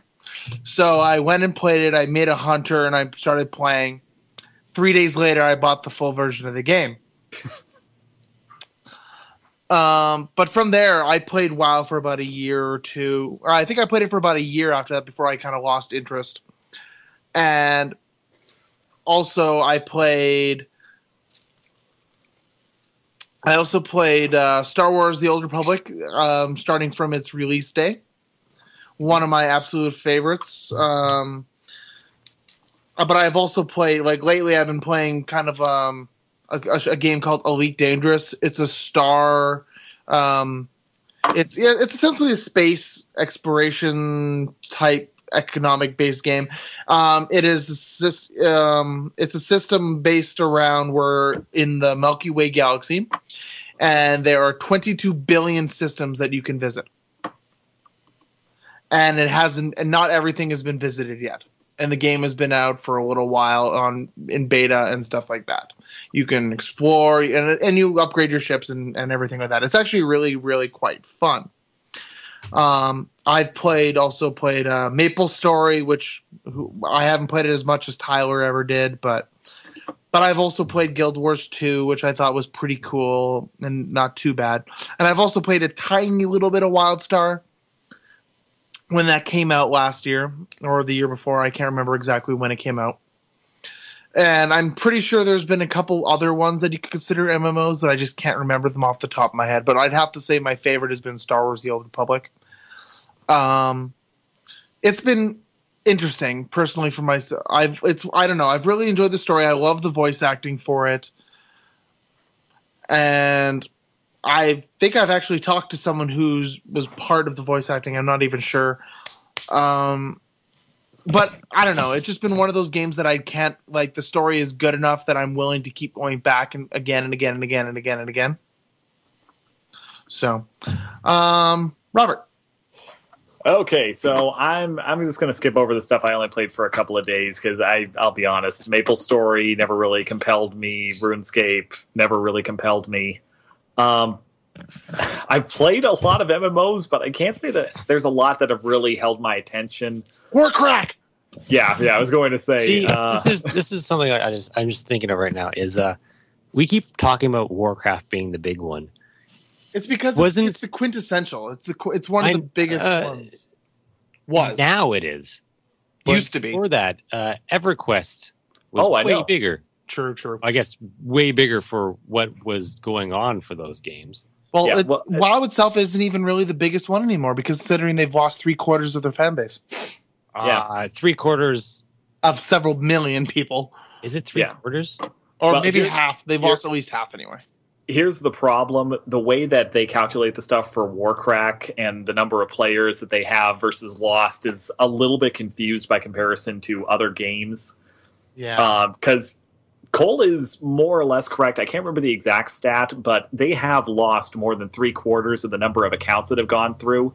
The thing is the way that they calculate their account system yeah the way they count their account systems they still have a ton of players. It's not the 20 million they had before but the thing with them is that because they've allowed for people to go and play up to a certain level for free, you've had a lot of people that have come in who still have active accounts that they just don't play on.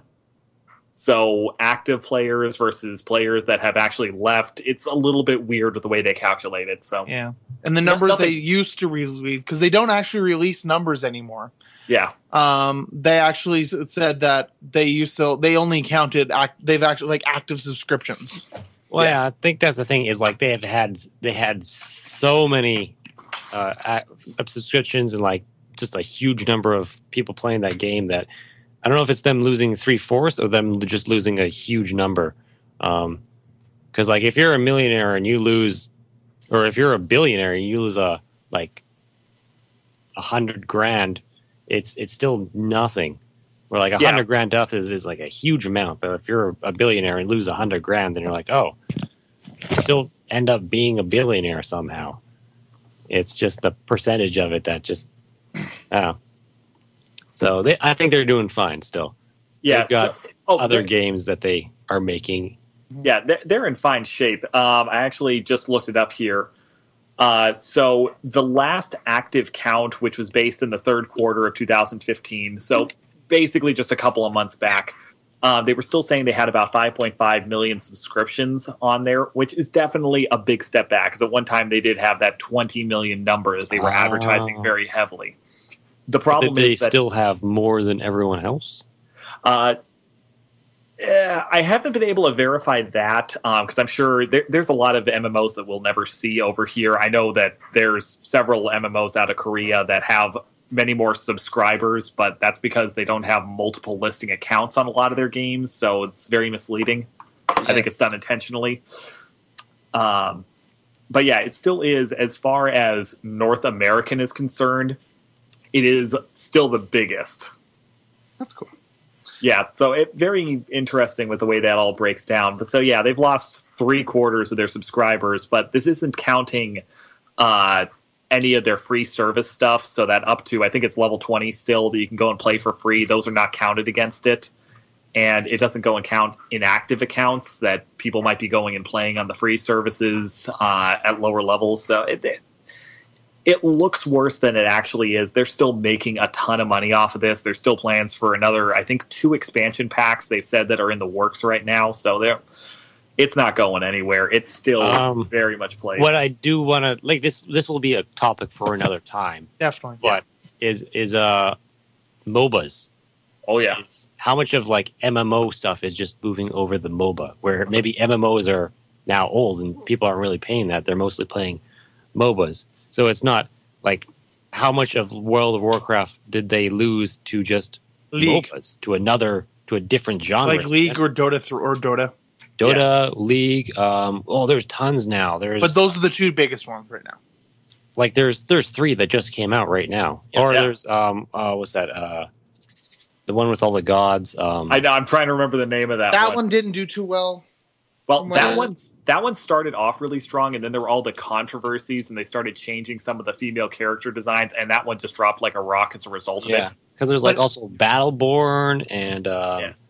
But yeah, Uh, anyway, so I'm sorry to interrupt about that, but Yeah. yes Rob- that'll, that'll be a topic for another, for another time, yes. easily Yeah. talk about MOBAs Yeah, Robert, Okay, yeah. So I'm I'm just gonna go and rapid fire off here on what all I've played, and then I'll come back to the ones that I've enjoyed the most. exactly. Uh, so going in order here, not counting the stuff I only played for like a day. Uh, Phantasy Star on the original Dreamcast, um, which is actually my first online experience ever. I I didn't even realize Dreamcast had an online thing. that Oh, was the weird one. That that console, up until the Xbox 360 and Xbox Live really got going, the Dreamcast had the best integrated software system for online play. I mean, they even had uh, voiceover chat options.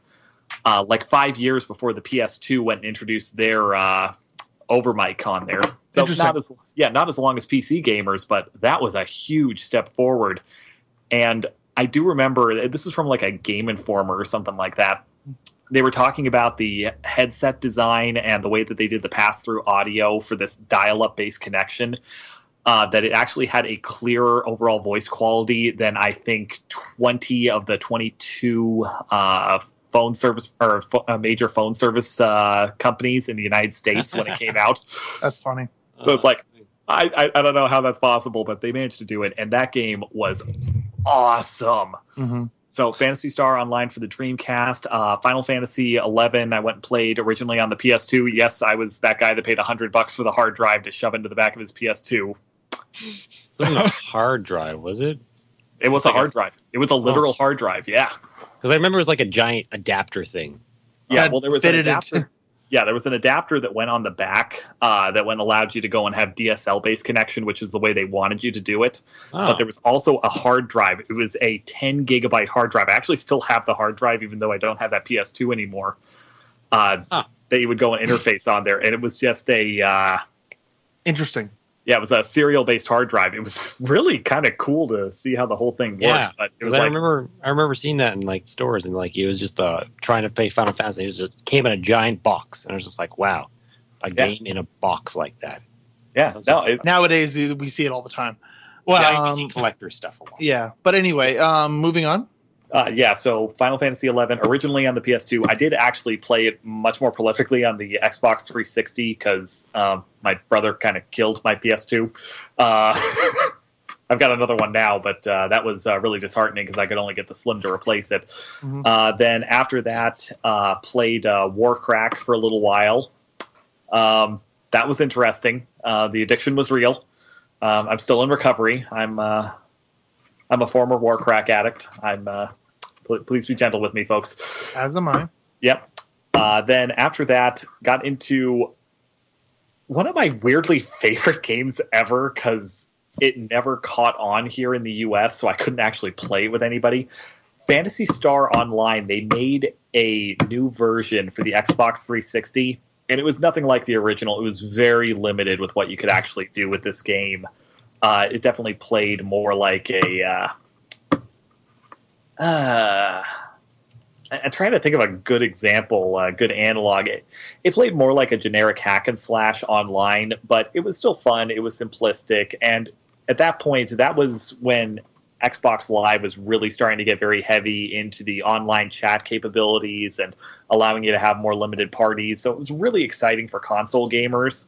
Uh, it's just nobody played that particular game because it's like Halo 3's out.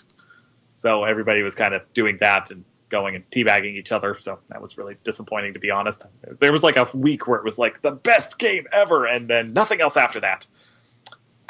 Uh, anyway, after that, uh, Star Wars: The Old Republic, uh, and then what I'm currently playing right now, although actually I still am kind of playing The Old Republic, uh, Final Fantasy XIV: A Realm Reborn, uh, Grand Fantasia, and I just recently started playing the uh, Poke MMO.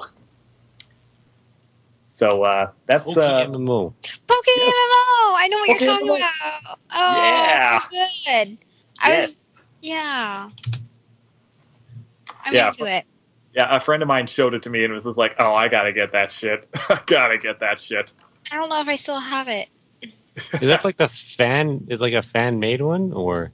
Yeah, yeah, it's a fan made free to play MMORPG that's built off of the uh, coding structure from the original Red and Blue. Ah, Yeah, it's really interesting. I mean, this is, I I was actually kind of surprised originally. I thought, okay, is am I going to go and download this thing, and am I going to find out that Nintendo's going to go and try to shut us down? Nintendo does not openly acknowledge that this thing exists, but several people have actually made the point that they have no intention of stopping this game. Like they're actually fans of this uh, user-created content that's come out of the Pokemon universe uh, with this particular game, so they're not planning on touching it anytime. I, I earned, weirdly enough, I earned a lot of respect points for Nintendo on that particular one because it's like, yeah, no, we're we're not really doing anything with that platform anymore. You guys, Go ahead. at this point, it's pretty much open source anyway. Everybody's copied their old uh, cartridges off and managed to find ways on how to go and hack the game and go and introduce newer generation Pokemon into their older platforms. So just go for it. hmm. Yeah, and it plays really well. I will say there's some connectivity issues, but overall, I've been really happy with how that game's turned out. So I've been playing a little bit of that recently. We should play Uh, together. We should totally. But I will say, probably my favorite uh, experience with an MMO game comes from one that I do actually recognize is probably out of my entire list the least polished. Um, Star Wars: The Old Republic, just like what Cole said, is a really unique game. It definitely plays a lot like uh, Knights of the Old Republic. If anybody's played the single player uh, game by BioWare, and then Silicon Knights went and did the sequel to that one. Uh, it's very much choice based. It plays a lot like, uh, well, I shouldn't say it plays a lot like, but uh, their choices that you go and make in the game have implications later on in the story, much the same way as, say, uh, Mass Effect or Jade Empire or any game that came out after like 2002 to 2000 and, uh, 2008. But the thing that's really kind of unique about this one, uh, originally it started off as a subscri- uh, subscriber based only game, and it was actually the biggest. Uh, if I'm trying to remember, I believe it was uh, listed as the biggest launch uh, for a new IP MMO game ever when it initially released. Uh, even going beyond the original World of Warcraft numbers, although it, it didn't manage to go and maintain them, unfortunately. Within the first year, that one actually did lose uh, about two thirds of its overall subscribers, but still hung out at around a million uh, a million people. So it's not like they were hurting or anything, but it definitely didn't hold up. This game's got a couple of unique things about it, though. Even though it's got text boxes to read everything, it's I believe still the only MMO RPG on the market that's fully voice acted, and it still holds the record for the most lines of dialogue in a video game. There's about a quarter of a million actual uh, recorded responses inside of it, which Interesting. yeah, it's it's really huge. Bioware did a nice job with it, even though I will say, okay, it feels a little bit dated, and I don't feel that the item menu, or I should say, the menu based system necessarily matches up with the action inside of the game very well. I still love it though. I don't Oh. care. Exactly. I, this is a game that I don't think is terribly polished, but it's part of what I like about it. And the other thing as well, since they switched over to free to play as well as a subscriber based option, I feel like this game is really able to go and appeal a little bit more openly. Because my one problem with any one of the MMOs that are out there, most of them are subscriber based. And the problem with that is that unless you got a lot of money, it's very hard to try to go and find a couple of hours to go and do some grinding and some leveling up and being able to move to the next area on there. It's the one thing I've always liked about single player experiences. This one, when they switched over to it, they were really able to utilize something that they had designed it to do from the start. Because unlike a lot of MMOs, Star Wars The Old Republic was designed to be able to be played in a single player format as well as with other people. One of those, it's fun to play alone, it's great to play with your friends. This one doesn't punish you for going and playing solo. Even the companions are pretty intelligent as you're playing through. And For the most part. yeah, for the most part. Okay, there are some. uh, But we, we've all got that droid. but definitely. But at the same time, though, like you can easily play the entirety of the of the single player by yourself. Like you, but of course you won't be able to do some missions because they'll be too difficult for you. But at the same, unless you level up and then go back to them. Yeah, But all in all, it's it's a wonderful system, and and they did a really good job, and they're continuing to improve. They're listening to their fans, and they're trying to make it better. Yeah, well, I've actually found it kind of interesting. I'm looking right now, and the subscriber base actually has been slowly ticking up, actually, in the last year or so. New Uh, DLC. Yeah, I'm sure that's part of it, but it is kind of interesting to They're also free to play now. Yeah, well, that's just it. But it's kind of interesting because they've been doing free to play now for a couple of years. It's weird to go and see it expanding over this kind of period of time because, Mm. yeah, the new DLC is still pretty recent. So it's Definitely. I think people are starting to come back to it. I think they're, uh, I don't know if it's a nostalgia factor or if it's with the new Star Wars movie that went came out, but it's kind of interesting seeing numbers increasing and not just a little surge, but like it's a little, uh, there's a little stairway to heaven going on here. Definitely. So love now, it. unfortunately, I'm going to have to cut us off there. I Mm-hmm. am going to mention that even although uh, Anna doesn't seem to want us to mention that Dark the, the Black Desert Online is coming out in, uh, uh, in, on March 3rd. um, I have seen stuff about this. Um, it is a Korean game, if I remember correctly, hmm and it's been French out for a little. It's been out for a little while, but they've just it's been out in beta for a little bit as well. Um, there, but they're I think they if it's The released English The English What? version is coming out on March 3rd. And it looks interesting. Who knows? We might actually just all play that. Who knows? Who knows? Sure. But oh my god, Anna, that's adorable. But in any case, though, but in any case, thank you once again, Anna, for joining us on our podcast. Thanks for having me. We were more than happy to have you come back at any time. Thank you. You're Of course, we loved having you, and and once again, everybody, thank you for joining us and listening to "We Are Doomed," a Sakura Rangers podcast. If you want, um, if you are listening on YouTube, we are on iTunes, so you can check us out there. the The link for the iTunes will be down in the description. If you're listening to us on iTunes, we are on YouTube. Exactly, and that is the Sakura Rangers. And I word. actually have a little bit of news for you guys as well. Oh, So, somebody that's a little bit too powerful in our lives complained that we're not really uh, trying to go out there and help those poor Android users to be able to listen to stuff easily on the road. Oh, So, we now also, by some weird stretch of the imagination, ended up with a SoundCloud channel that I was not even aware of. Oh, we have a SoundCloud. apparently we have a SoundCloud. Yeah, Uh, somebody set it, somebody set it up for us and just sent me the login for it and said, "Okay, put all your new stuff on there." So So for Robert, those of you're you, in charge of that. uh, apparently, I am. for those of you on iTunes and YouTube, we have a SoundCloud as well. apparently but anyway if you are on itunes you can add you can um, give i would love it if you guys would of course subscribe to us and give us a five star uh, five star and or, or give us a review preferably five star and um and also write a review tell us that tell us that write things in the comments if you what you think of the podcast um, yeah, feedback. yeah, we want Yes. feedback. We want to know about things. What if you want us to talk about? See if anything like that. Um, Yes, is there enough nudity in this podcast? We we just don't know if there's enough for you people yet. Like I, I don't know how much more we could do. I'm j- I'm literally just sitting here naked. Like Yep. yeah. this is it, guys. This is all I got. But in any case, though, thank you once again for joining us, and we hope to see you next time on We Are Doomed, a Sakura Rangers podcast. Have a great day, night, and be safe, and we shall see you next time. Bye. Bye.